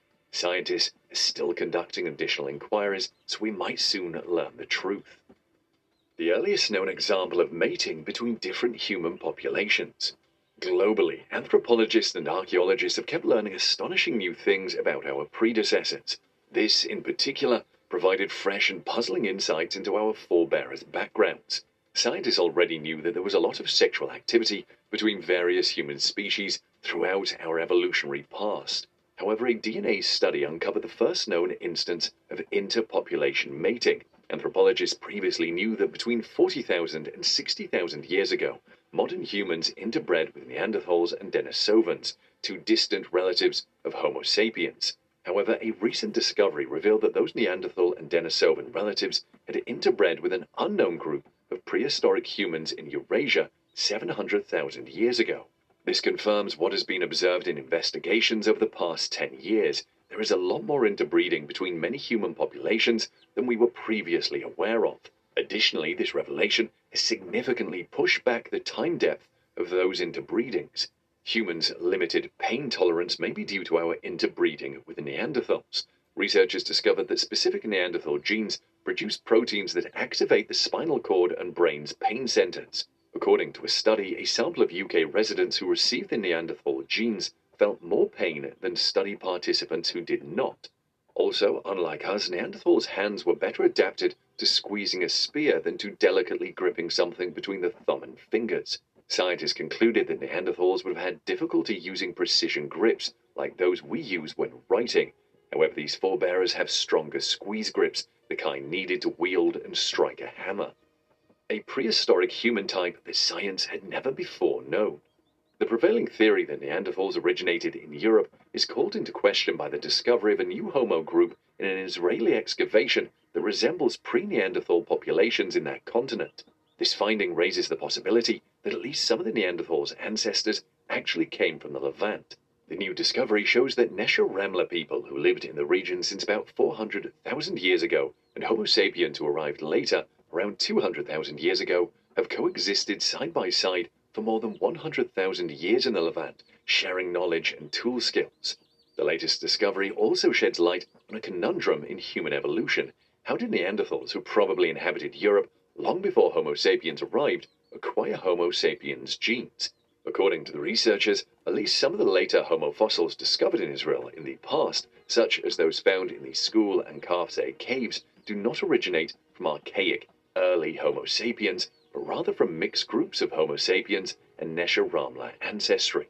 A new type of early human dating to between 140,000 and 120,000 years ago has been discovered at the Nesher Ramla site by researchers from Tel Aviv University and the Hebrew.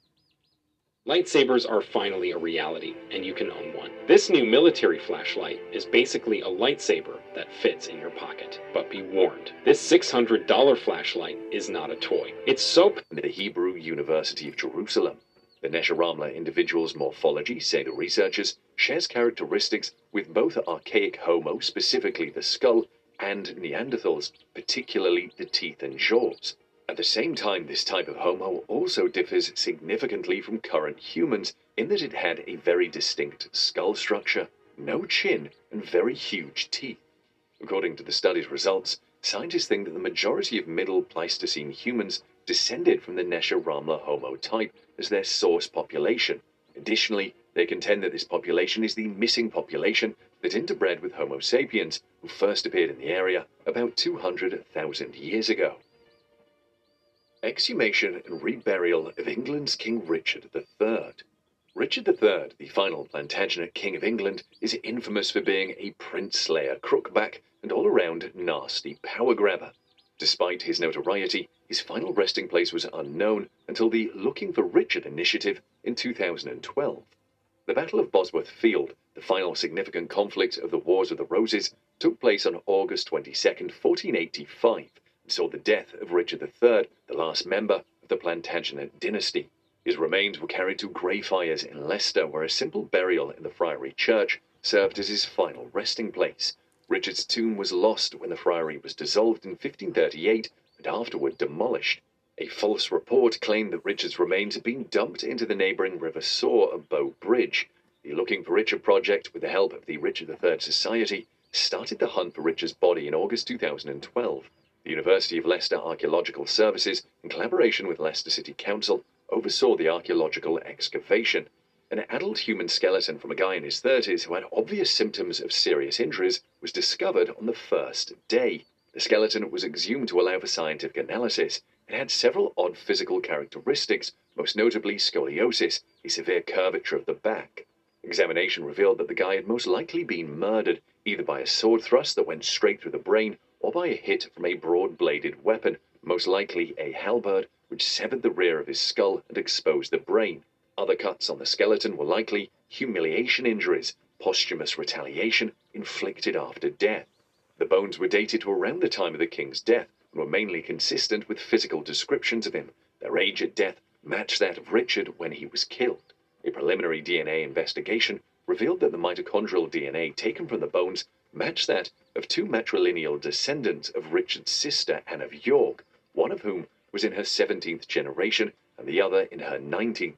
The University of Leicester said on February 4, 2013, that it had established beyond a reasonable doubt the skeleton was that of Richard III after considering these findings as well as additional historical, scientific, and archaeological data. Amazon ancient settlements. These settlements are astoundingly sophisticated. For around 10,000 years, people have lived in the Amazon basin, a massive river drainage system roughly the size of the continental United States. According to researchers, all Amazonians lived in small nomadic tribes that had little influence on their surroundings prior to the entrance of Europeans in the 16th century. Additionally, despite the fact that early European travelers described a terrain that was home to towns and villages, later explorers were unable to locate these locations. By the 20th century, Archaeologists had not yet found evidence to support the rumors, but they maintained that the Amazon's nutrient poor soil was unable to support extensive agriculture and would have prevented the emergence of tropical civilizations like those found in Central America and Southeast Asia. But attitudes about archaeology were starting to change by the 2000s. Some scholars hypothesize that pockets of abnormally nutrient rich soil that may have been made by people and unusually high concentrations of domesticated plants could be evidence that the ancient Amazonians did, in fact, change their environment. The theory gained traction in 2018 when archaeologists claimed that deforestation in the southern Amazon rainforest had revealed hundreds of massive geometric mounds. Although there was a paucity of concrete evidence of settlements, these buildings suggested that ancient organized societies were capable of surviving in one place for a long time. The so-called forest islands have previously been found to have human remains, including those of the enigmatic Casarabe civilization, which first appeared around 500 AD. However, using traditional methods to survey the location was challenging due to the extensive foliage. What, though, is beneath? A method known as LIDAR, a remote sensing tool that uses lasers to produce a 3D image of the Earth below, had gained popularity with archaeologists by the 2010s an old pre Columbian city that had been thought to be in the vicinity was rediscovered in 2012 thanks to a LIDAR study of a Honduran valley. Since the settlement was abandoned in the 14th century, the forest had entirely engulfed it, making it nearly impossible to view from the air without LIDAR. In 2019, Prumers and his colleagues made use of LIDAR by flying a helicopter outfitted with the technology over six places close to sites that had previously been occupied by the Casarabe people. LIDAR revealed the size and shape of 26 settlements, including what the researchers weren't looking for a monumental task that would have taken 400 years to survey using traditional methods. The team received more than it bargained for. Three times the size of Vatican City, two of the urban centers each had an area of over 100 hectares. Walled compounds with wide terraces rising six meters above the ground were visible in the LIDAR pictures. Overlooking one end of the terraces were earthen conical pyramids. People most likely resided close to the terraces and traveled between the sites by way of. You may have already heard something about the Enneagram. And one concern that often comes up way of the causeways. It's still unknown why these settlements were abandoned after 900 years. According to radiocarbon dating, the Casarabe vanished about the year 1400. The finding of long lost Amazonian communities, at the very least, alters the prevailing perception that people have of Amazonian archaeology. These findings further refute the idea that indigenous peoples just lived in the Amazon basin passively before the arrival of Europeans. The inhabitants permanently altered the environment. Voynich Manuscript. The Voynich manuscript is known as the world's most mysterious manuscript of all time. It's possible that the Voynich manuscript language was never intended to be read. Its significance has baffled professionals and machines alike since Wilfrid Voynich made it famous in 1912. So, how much closer are we to cracking the Voynich code, or will it always be a mystery? The 15th century Voynich manuscript, which is barely bigger than a compact book, is a linguistic puzzle, an ineligible code with a hazy past. Even the top scholars, code breakers, and scientists have failed to decipher the messages contained within this lavishly designed book. The Voynich manuscript, which measures 22.5 by 16 centimeters, has 200 pages of handwritten text and images. Its vellum folios feature naked bathing women, astrological charts, and exotic vegetation. Additionally, there is writing in a confusing language all around it. The cryptic text found inside the Voynich manuscript is by far its most remarkable feature. Although it did occasionally use a Latin character, the most of it was written in a language that is unheard of, perhaps lost to time. Furthermore, it has perplexed renowned academics, researchers, and code breakers ever since. The Voynich manuscript language has become known as Voynichese or the Voynich code. Regardless of whether it is a language, a code, or something new, what does the Voynich manuscript aim to achieve? There isn't a particularly compelling argument explaining the Voynich manuscript's goal or why it would have been written in a secret language. The Voynich code is not nearly as mysterious as the drawings. These vibrant pictures can be seen all over the pages and give the impression that it may have been a pharmacopoeia or other kind of medical manual. But even the fact that it incorporates plants and what appear to be medical components, most of it doesn't seem to be grounded in reality. Since its discovery articles with titles like Voynich Decoded, have appeared in 2020, 2021, and pretty much every year since. In fact, a wide range of experts. what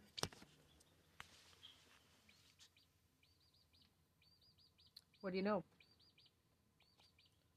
We're gonna finish watching or listening to this. So come back.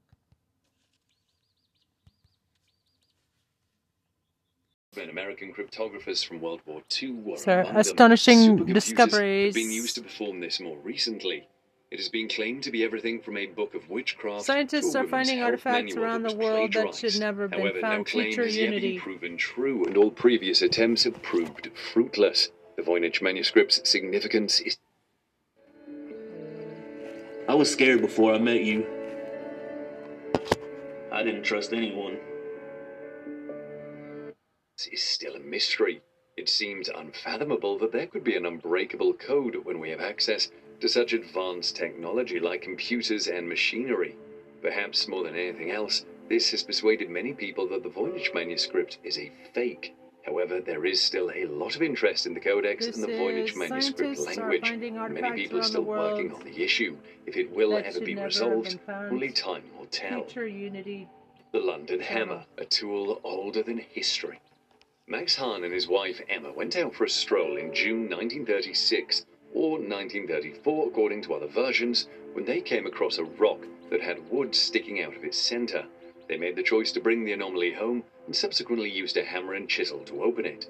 Ironically, what they discovered inside resembled an archaic hammer.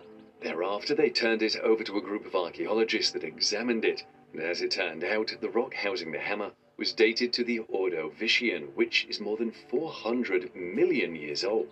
There are some doubts about that dating, but here's the really amazing part. Early measurements revealed that the hammer itself was over 500 million years old. It appears to be so old that a portion of the handle has started to turn into coal. Of course, creationists jumped all over this, and in the 1980s, creationist Carl Baugh seized the opportunity to speculate about how the atmosphere of a pre flood Earth would have supported the growth of giants. The hammer's head is purer than anything nature could have produced on its own without the aid of technology, consisting of more than 96% iron. The initial dating, however, is seriously in doubt, and just because the hammer was found encased in ancient rocks doesn't guarantee that it is also that old. The only theory put out, which has not yet been proven, is that the highly soluble material in the old limestone may have congealed around the object, giving the impression that it is as old as the materials themselves. In fact, radiocarbon analysis of the hammer itself has not yet been done, which raises serious doubts about the hammer's age. It's sad that the hammer is now on display in the so called Creation Evidence Museum because the curators forbid scientific testing on the London hammer. Hmm. The Antikythera mechanism, a Greek ancient computer. The earliest mechanical computer has been dubbed the Antikythera mechanism. It was created to compute astronomical positions and was discovered in a shipwreck 45 meters under the surface off the coast of the Greek island of Antikythera. It is roughly as complicated as an excellent clock from the 18th century, consisting of a box with dials on the outside and an extremely intricate assembly of gear wheels installed inside. Scientists have been forced to acknowledge that their preconceived notions about ancient Greek engineering may be incorrect due to the device's level of sophistication. Nothing like this exists, and none of the known texts from the time it was created make any reference to it. The knowledge we do possess suggests that this mechanism shouldn't even exist. Professor Michael Edmunds of Cardiff University, who oversaw the group that investigated the mechanism, stated the following This device is just extraordinary, the only thing of its kind. The design is beautiful, the astronomy is exactly right. The way the mechanics are designed just make your jaw drop. Whoever has done this has done it extremely carefully, he added. In terms of historic and scarcity value, I have to regard this mechanism as being more valuable than the Mona Lisa. It seems reasonable to presume that the Antikythera has numerous precursors given its incredible complexity, but none have been discovered, making it even more impressive. Based on the device's fascinating complexity, we can assume that the Antikythera predecessors, even though none is yet to be found. The complexity and workmanship did not appear again in Europe until the development of astronomical mechanical clocks in the 14th century.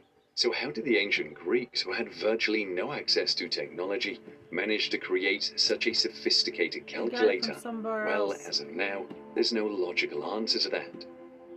The 26,000 year old Amazon warrior girl.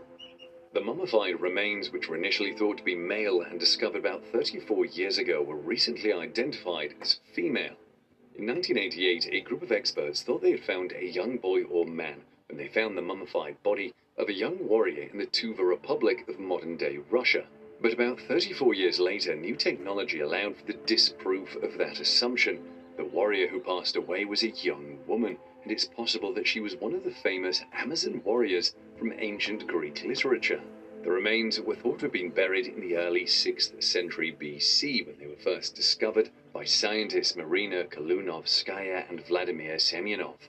A number of artifacts, including tools used by exceptionally renowned warriors, were found at the site during the excavation of the 2600 year old remains. A wart on the young girl's face was still clearly apparent because of how well preserved her body was. The location was strewn with amazing discoveries, including a three foot birch bow, an axe, and a group of ten arrows. The arrows were made of a variety of metals. Some had wood tips, while others had bone or bronze components. The warrior's remains were discovered dressed in a brown pair of pants and a shirt underneath a double breasted fur coat. However, objects that are often associated with women, such as beads and mirrors, were not present. Therefore, it was initially assumed that this was a man's grave. The researchers were able to disprove this theory only through DNA testing. The Laboratory of Historical Genetics Radiocarbon Investigation and Applied Physics in Moscow recently conducted an analysis that revealed that this warrior was not only a girl but also a very young girl. The findings indicated that the deceased Melt this soft mineral in your mouth if you can taste metallic blood in your decaying teeth or have dragon's breath, toothaches, bleeding. Deceased girl was between the ages of 12 and 13 at the time of her passing. This revelation, which offers new light on the social history of Scythian society, astounded Kilunovskaya. Naturally, it also draws her attention to the legend surrounding the Amazons. The Amazon warriors are said to have been first mentioned in ancient Greek literature in Homer's Iliad, which dates from the 8th century BC. He referred to them as anti-Nerai, which scholars have interpreted to mean either the equal of men or the antithesis of men. A few centuries later, Herodotus wrote about the Amazons and stated that these ladies were from Scythia in central Eurasia. In the end, that pessimistic mindset is being debunked every year as new archaeological finds turn up female warrior graves all over the globe.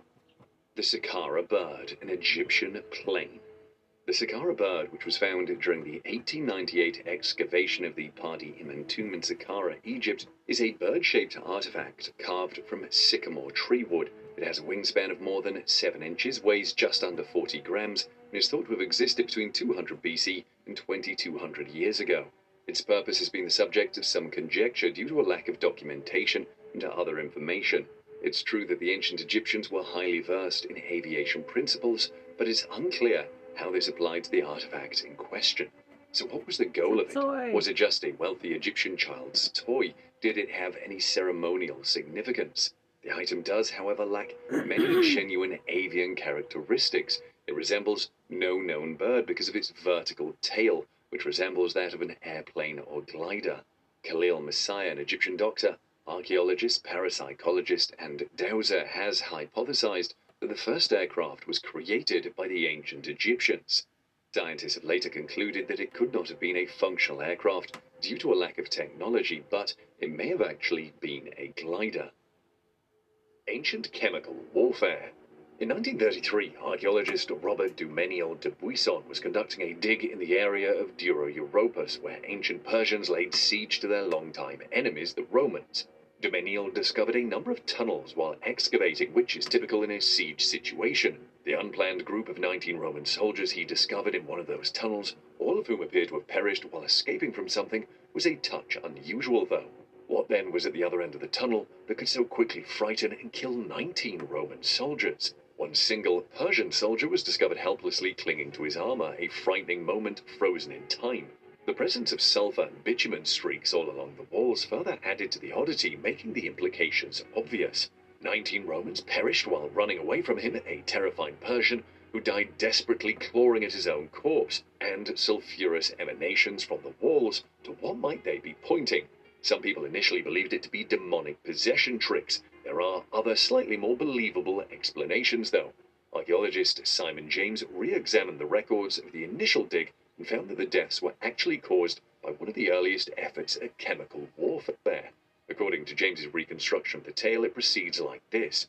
The Romans heard the Persians working beneath the ground and steered their tunnel to intercept their enemies. The Roman tunnel was shallower than the Persian one, so the Romans planned to break in on the Persians from above, but there was no element of surprise for either side. The Persians could also hear the Romans coming, so the Persians set a trap. Just as the Romans broke through, James said, they lit a fire in their own tunnel. Perhaps they had bellows to direct the smoke, or perhaps they relied on the natural chimney effect of the shaft between the two tunnels. Either way, they threw sulfur and bitumen on the flames. One of the Persian soldiers was overcome and died, a victim of his own side's weapons. The Romans met with the choking gas, which turned to sulfuric acid in their lungs. Not a death you'd wish on your worst enemies, right? Remnants of a witch hunt. It's not always necessary for an archaeological discovery to feature bones for it to be upsetting. Before the Reformation, Catholic women had a private space to worship in peace in a little chapel in a church on the outskirts of Aberdeen. But 30 years after Aberdeen's conversion from Catholicism to Protestantism, St. Mary's Chapel at the Kirk of St. Nicholas assumed a darker and ominous character. Researchers have found proof that the church, which was constructed in the 15th century, was used as a prison for accused witches as they awaited trial and execution. James IV of Scotland's witchcraft laws sparked the Great Scottish Witch Hunt of 1597, a massive statewide hunt for witches. In reality, it was the second of Scotland's five national witch hunts. Similar to the previous cases, it was overseen by royal commissions. However, because it was not centrally chronicled, it's one of the least well documented of the great Scottish witch hunts. Local authorities were instead placed in charge of documenting the charges and verdicts in court. In an eight month span of the 1597 witch hunt, around 400 people were tried and about 200 supposed witches were put to death. The fatalities were graphic. All that is left of this horrific past is a seemingly harmless iron ring buried into the chapel's north wall. However, documents discovered in the Aberdeen City Archive show that this two inch wide ring was built to shackle the witches while they were detained in the prison. They disclosed that during the Great Scottish Witch Hunt of 1597, 23 women and one man were convicted and executed in the city for witchcraft. The cannibalized remains of Herxheim. In Herxheim, Germany, a construction crew discovered something utterly horrible. A huge pit filled with more than 1,000 dead bodies was located beneath the area of the earth where they had planned to construct. Over 7,000 years had passed since the remains had been there, but no matter what happened to them, it was worse than dying. They weren't recently dead, their heads had been thoroughly scraped. Do you know what happens if you pour sugar into a carved out onion? This is a remedy as old as time. There's a good chance your great grandmother used this one herself. Onions have anti inflammatory and expectorant properties, so they make for a very effective cough and sore throat remedy, but not on their own. And that's where the sugar comes in. Take a glass container with a lid and place sliced onions inside until it's full. Then add sugar to cover everything up. This can be white or brown sugar. It doesn't really matter. After that, just put the lid on and let the syrup extract. You'll see a syrup start forming within an hour or two. Leave it for six to eight hours until it's fully liquid. Simply take a spoonful of this syrup as needed to soothe your cough and alleviate a sore throat. You probably already know cattails are edible, but few people know what Similar to a butcher preparing a pig, their ribs had been separated from their vertebrae. It appears that these individuals were murdered, skinned, scalped, and cannibalized. However, this was hardly a desperate action by famished individuals. There were over a thousand victims, and their skinning was too ritualized. This wasn't a passionate crime or a momentary loss of reason. A large portion of the town had gathered to participate in a planned rite. The Frankenstein bog mummies. A group of archaeologists discovered a man and a woman's buried bodies in Scotland about 15 years ago. They had passed away 3,000 years before, but they weren't buried immediately. Instead, they were dumped into a Scottish bog where they were kept and mummified for 300 to 600 years before being buried. But something wasn't right about these bodies. The man's limb looked out of place, while the woman's mouth was a little too big for her skull. Researchers examined the deceased DNA after 10 years and made a gruesome and distressing discovery. These weren't the remains of two individuals. They were made up of the bodies of six different persons that had been fused together, much like Frankenstein's monster from a macabre jigsaw puzzle. The female body was constructed from pieces of people who had passed away about the same period. However, the components of the male physique came from individuals who passed away hundreds of years apart. These jigsaw corpses weren't just put together by pushing bones together. According to the experts, the mummified flesh was still on the bones, which meant that the bodies were still in good condition when they were joined. The hanging coffins. Near the Three Gorges Dam in China's Hubei region, a group of 113 hanging coffins with an estimated age of 1200 years have been found on cliff sides and in caves. The discovery represents one of the greatest groups of cliff burials ever discovered in China. The majority of the wooden coffins were discovered crammed into artificial caverns called Caves of the Fairies, which are situated about 100 meters up a cliffside. On the cliff face, there were more coffins tucked between boulders. According to archaeologists, the coffins were built by the Bo people, a minority ethnic group who today live on the boundaries of the modern provinces of Sichuan and Yunnan. They developed a sophisticated civilization there as early as 3,000 years ago. They are believed to have vanished some 400 years ago taking their unique burial practices with them. Bo related hanging coffin burials have been discovered in a number of southern Chinese provinces, including Yunnan, Sichuan, Jiangxi, and Fujian. Each coffin is constructed from a single tree trunk that had been hollowed down and was previously covered in bronze. The mystery surrounding the hanging coffins stems from the fact that it's unclear how the massive wooden coffins were transported up the cliffs. Some people think that the coffins had to be lowered from the mountain's peak using ropes, other people believe that the coffins were placed using wooden stakes driven into the cliff face to serve as man made climbing aids, and others believe that wooden scaffolds or climbing ladders were utilized. However, despite searching extensively, no stake holes have been discovered. The reason the coffins were hanged is also unknown for sure. However, it's believed that they were hung on cliffs so the gods might see them. Others speculate that it was done to prevent animals from visiting their deceased. However, several of them had been pulled apart, Damage was sustained not more than 60 years ago. It's thought that someone discovered the coffins in the 1960s and instead of reporting the find, tore the wood out for firewood, desecrating an old grave to enjoy a few minutes of warmth. Mummified lung.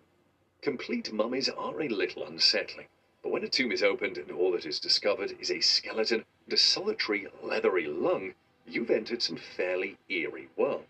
When archaeologists opened a stone coffin at Basilica of Saint Denis in Paris in 1959, they had exactly that experience.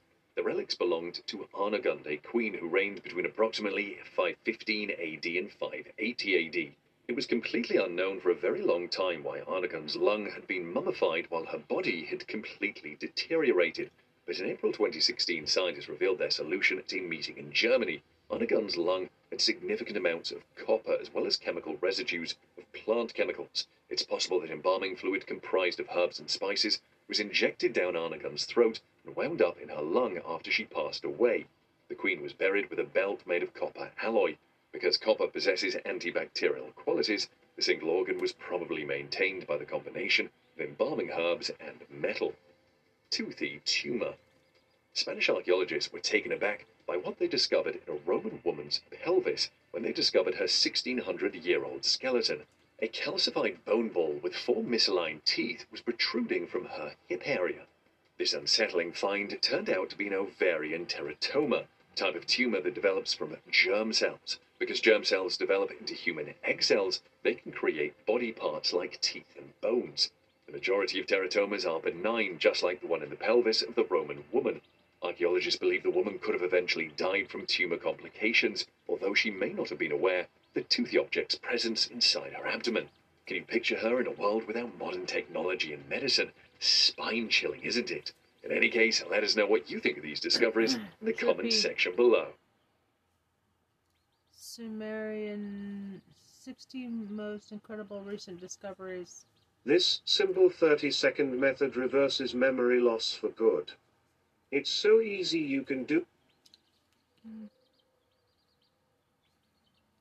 Unexplained Mysteries channel. 60 most incredible recent discoveries and mysteries to blow your mind. the Kola super deep borehole and why it got sealed. In the time period of the space race when the United States and the Soviet Union were at odds, both were competing to advance their technology and military. The Cold War produced many accomplishments and encouraged scientific progress, such as space travel. However, it has also had ambitious projects that subsequently failed and were abandoned. On the Kola Peninsula in the Arctic Circle, there is an abandoned 1970s Soviet scientific research station. Its decrepit state is jarring against its background of gorgeous forests, lakes, and snowy mountains. In the middle of the empty building, a large round metal cap is buried into the floor and bolted down with metal rings. It is quite a small metal cover. You would not even give it a second glance if you did not know to look for it.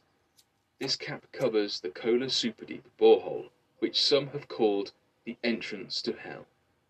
This hole reaches a staggering depth of 12.2 kilometers, or 40,230 feet. This measurement was recorded in 1989. Many powerful nations were rushing to be the ones to drill the furthest into the Earth's crust and reach the mantle. The Soviet Union came the closest, and it took them nearly 20 years to achieve what they did. Even after this time and this depth, they still only made it through about a third of the Earth's crust.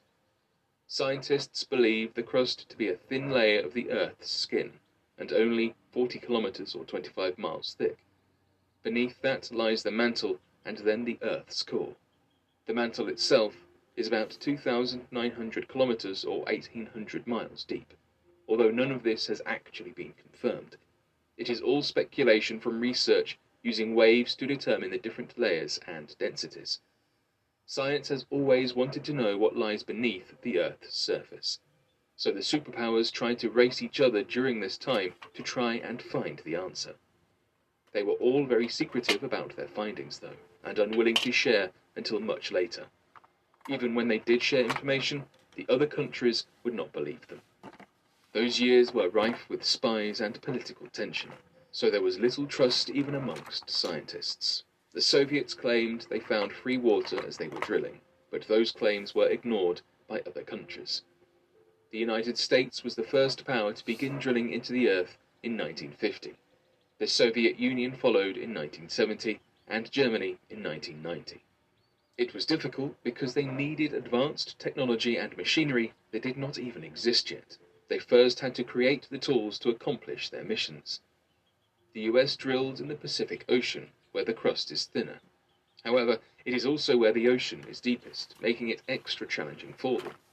They ended up using multiple propellers on every side of a drill rig to keep it steady in the water. Germany developed the vertical drilling systems which are still used today in the gas and oil industry. In 1967, the US Congress dissolved the drilling project due to high costs. The Mohole project lasted 17 years and cost America $40 million or 28 million pounds, but managed to drill only a few meters deep. The Soviets' Kola project halted in 1992 because the hole's temperatures were much higher than expected, reaching 180 degrees Celsius or 356 degrees Fahrenheit. They lacked the equipment and the money, and with the collapse of the Soviet Union, this led to funding being halted. Germany was also soon forced to stop drilling because of the high expenditure. The dream to drill into the mantle persists. Japan is currently taking the lead and planning the next drilling project. They hope to continue the drilling in the Pacific Ocean, anticipating a $1 billion project. The Kola Superdeep borehole remains abandoned and closed off from the world. When researchers were drilling, they would often hear a deep rumbling, which they had no explanation for. Locals say they can still hear the screams of those being tortured in hell coming from the hole. It was welded shut due to safety concerns, as they did not want anyone messing around and falling in. But perhaps they Yeah, also right. feared something else coming out. Listen, you're only going to be happy half the time. Oh, you didn't know that? No one told you? It's true. What else can I tell you? Oh, that all your feelings are created by your thoughts? Something else coming out. Laser reveals ancient pyramids and canals hidden in the Amazon. Archaeologist Percy Harrison Fawcett dedicated his research to exploring South America and looking for a lost Amazonian city before he went missing in 1925. The expedition during which Fawcett went missing was on his search for Zed, the name given to an ancient lost city he and others believed was tucked away in the jungles of Brazil. There's a great never found out exactly how the quest for Zed about went. Did Fawcett find evidence of the city or not? While we may never be able to answer that question, we can indeed draw closer to finding out where cities may have fallen in the Bolivian Amazon. In 2022, scientists uncovered pyramids and canals sitting beneath the forests. Of course, the trees and greenery can obstruct an aerial view, though LiDAR technology has facilitated researchers' abilities to see through these trees and reveal hundreds of structures and settlements. These discoveries have overwhelmingly been found to have come from the Casarabe culture of 500 to 1400 AD. LiDAR is a relatively new technological development that has proved to be invaluable in the field of archaeology up until this point. In this study, it allowed researchers to move through the dense rainforest and make the discovery of pyramids, canals, and what are seemingly town like civilizations from long before invaders arrived. In this expedition, scientists from Germany and the UK used helicopters fitted with light detection to search through six regions of Bolivia. The Colorado State University archaeologist Chris Fisher said, This is the first of what I hope will be a huge series of studies that will blow the lid off of preconception about what pre Hispanic polities looked like in the Amazon in terms of their complexity, size, and density. The development of technology will continue to let us explore, discover, and revolutionize our understanding, slowly changing the world as we know it. At first, you might be thinking, is this a story about a war that occurred over land or an area in which chimpanzees lived? Or maybe even a dispute between activists protecting the land and people wanting to use it?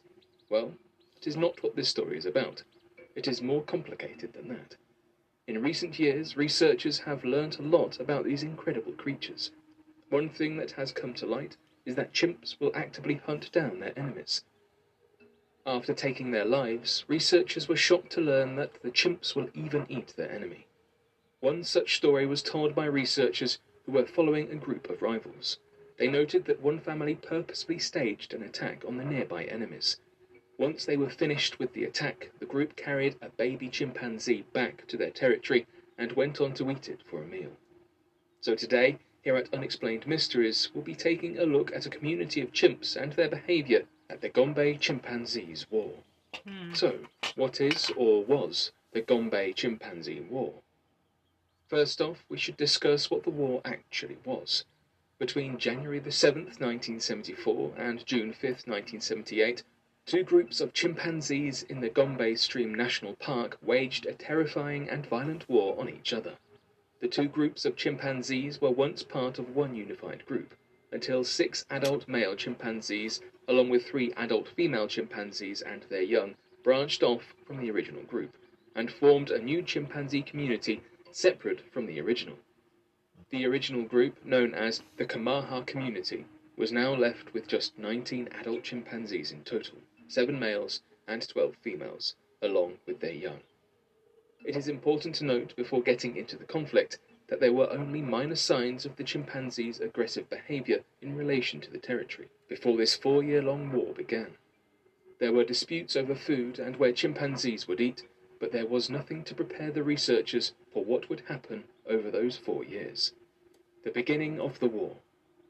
On January 7, 1974, at the Gombe Stream National Park in Tanzania, the Gombe Chimpanzee War began with the first casualty. The group that initially splintered off from the original community were known as the Kasakela community, led by the six adult males Humphrey, Jomeo, Figan, Everard, Rodolphe, and Sherry, but was commanded by Figan, the alpha male, who drew first blood. Godi, one of the adult males that stayed with the original group, was feeding alone on a tree when all six of the aforementioned adult males pounced, brutally taking out Godi. When this attack happened, this was the first time any of the chimpanzees had purposely taken out another fellow male. After celebrating their victory, the six males went on to kill Hugh, who led the original group along with Charlie and Dee, two of the other male chimpanzees. After the ambush, with just four remaining adult males in the original Kamaha community, Goliath, an elderly chimpanzee who had tried to be kind to the Kasakela community in previous encounters that did not involve bloodshed, was then killed when the Kasakela group did not share the same kindness. Now, the Kamaha community had just lost over half its adult males, with just three now remaining Charlie, now the sole leader, Sniff, and Willy Wally. Unfortunately, Willy Wally had been crippled from polio, so he was unable to defend himself or his community. In rapid succession, without giving the Kamaha group enough time to fight back or plan their own attack, the Kasakela chimpanzees hit again. This time, ki- Hi, I'm Russ Hudson. I am the co author of The Wisdom of the Enneagram. Hello, I'm Jessica Dibb, and I am a certified ah. professional Enneagram teacher. Get together, give together with Puma.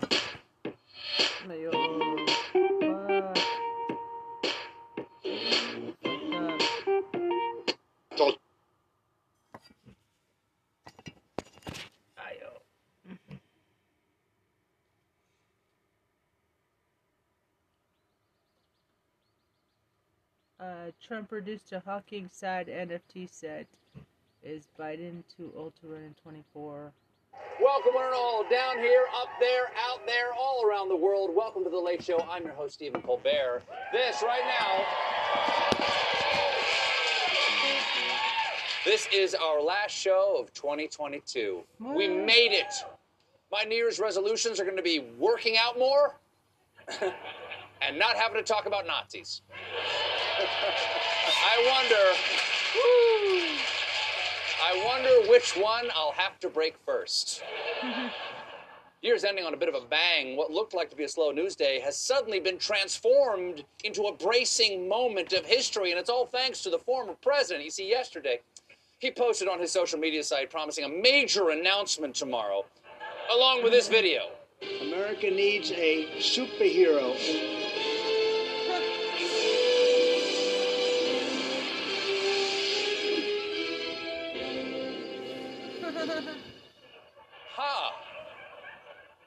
Kind of mysterious. What would he possibly use that laser vision for? Jim, can we pull out a little bit? There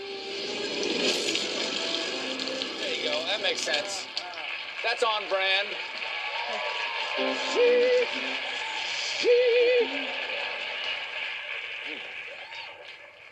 No one knew what this major announcement was going to be, but there was a lot of actual speculation. Would he announce a long shot bid to become Speaker of the House? Would he announce his intended running mate? And would Kid Rock say yes? Often these pre hyped announcements turn out to be duds. Not this one. Because late this morning, the former president dropped the blockbuster news major announcement my official digital trading card collection is here. That's right. You read that right.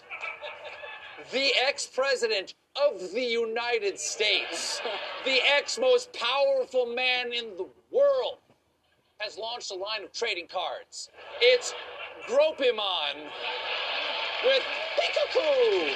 Pika Pika. Pikachu. Lord have mercy. This is the least dignified attempt at post presidential merchandising since the launch of Tickle Me Truman. On the official trading card website, and yes, there is one, it's www.thesaddestthingyou'veverseen.org.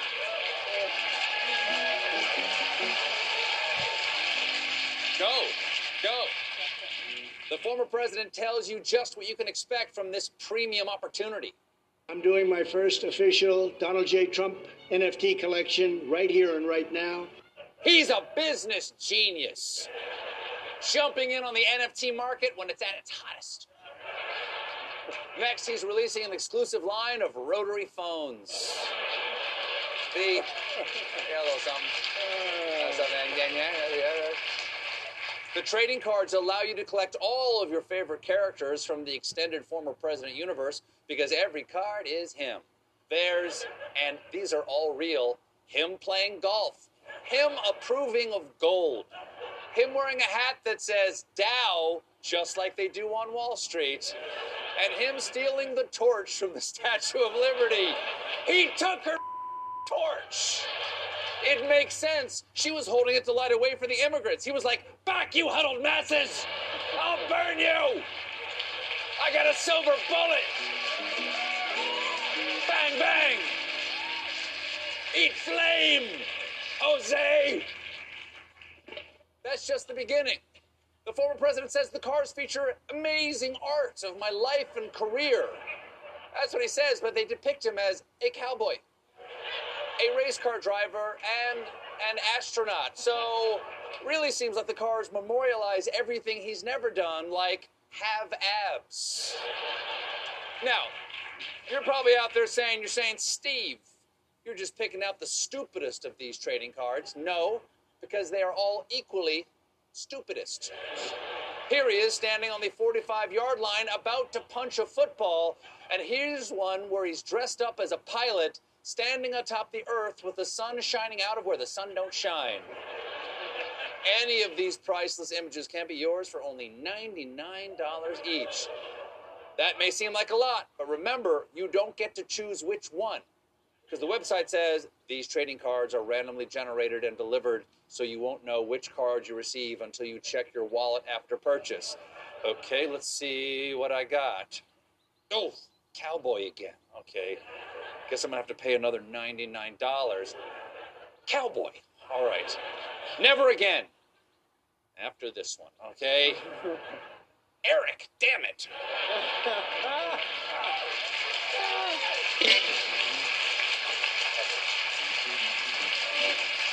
As always,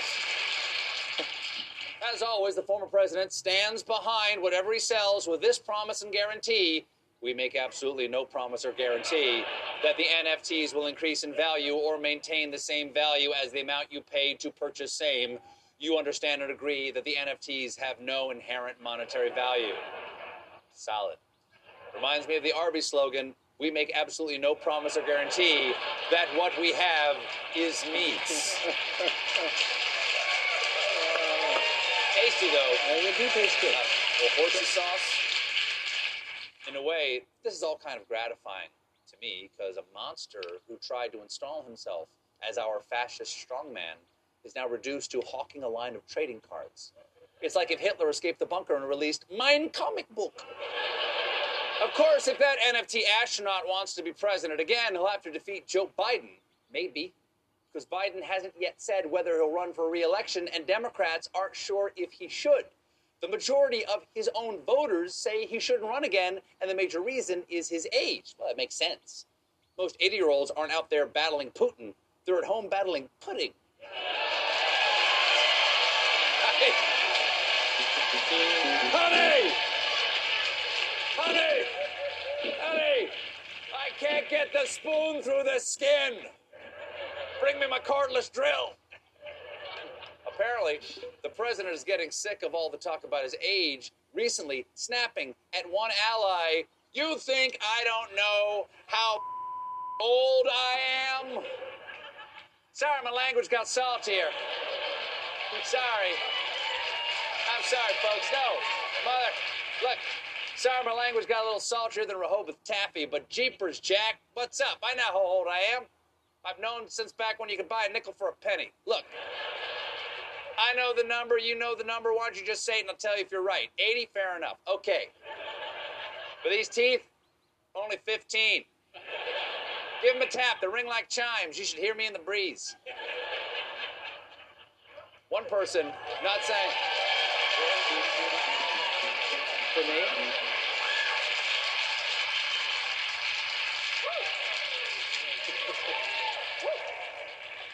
If you people at home only knew the journey we've been on here. One person not staying in their job is outgoing Speaker of the House Nancy Pelosi, seen here showing what she'd do to Kevin McCarthy's balls if he had any. Pelosi. A diamond. Pelosi passed the torch of Democratic leadership in the House to Hakeem Jeffries, and yesterday, to mark the end of her term, Republicans and Democrats got together to unveil her official portrait. That is really that is really lovely, but that's just my opinion. What do you think of the painting, Madam Speaker? Whoa, nice. Well, what were you going to do if you didn't like it?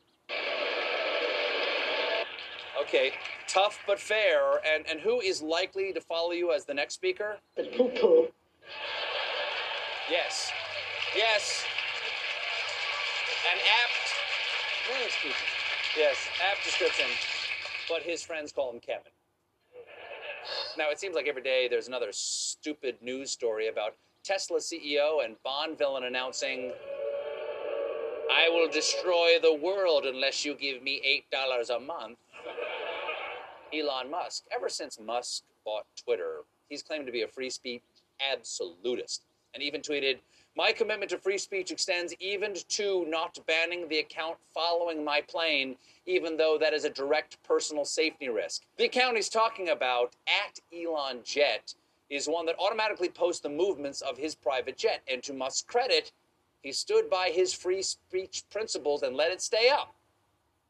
Until yesterday, when Twitter suspended the account that tracked Musk's private jet. At Elon Jet was created by a Florida college student who, in the past, offered Musk uh, to take down the account for a price. I remember telling my uh, roommate, "Hey, uh, Elon Musk just direct messaged me." According to the messages, Elon said, I don't love the idea of being shot by a nutcase, and then offered Jack $5,000 to shut the account down. Then I basically asked for fifty thousand or a Tesla, and he said, uh, "Thinking about it." But Musk decided not to shell out $50,000 to shut the kid up, instead, spending $44 billion to buy the company and ban him. He's a financial genius. And as a result, I got a couple. I got a couple, things. There you go. As a result of this business savvy, Musk's net worth has recently plummeted, and this week he sold $3.5 billion of Tesla stock, and no one knows why. I think I know why. Could it be to invest in trading cards? We got a great show for you tonight. My guests are Anderson Cooper and Andy Cohen. But when we come back, it's puppies.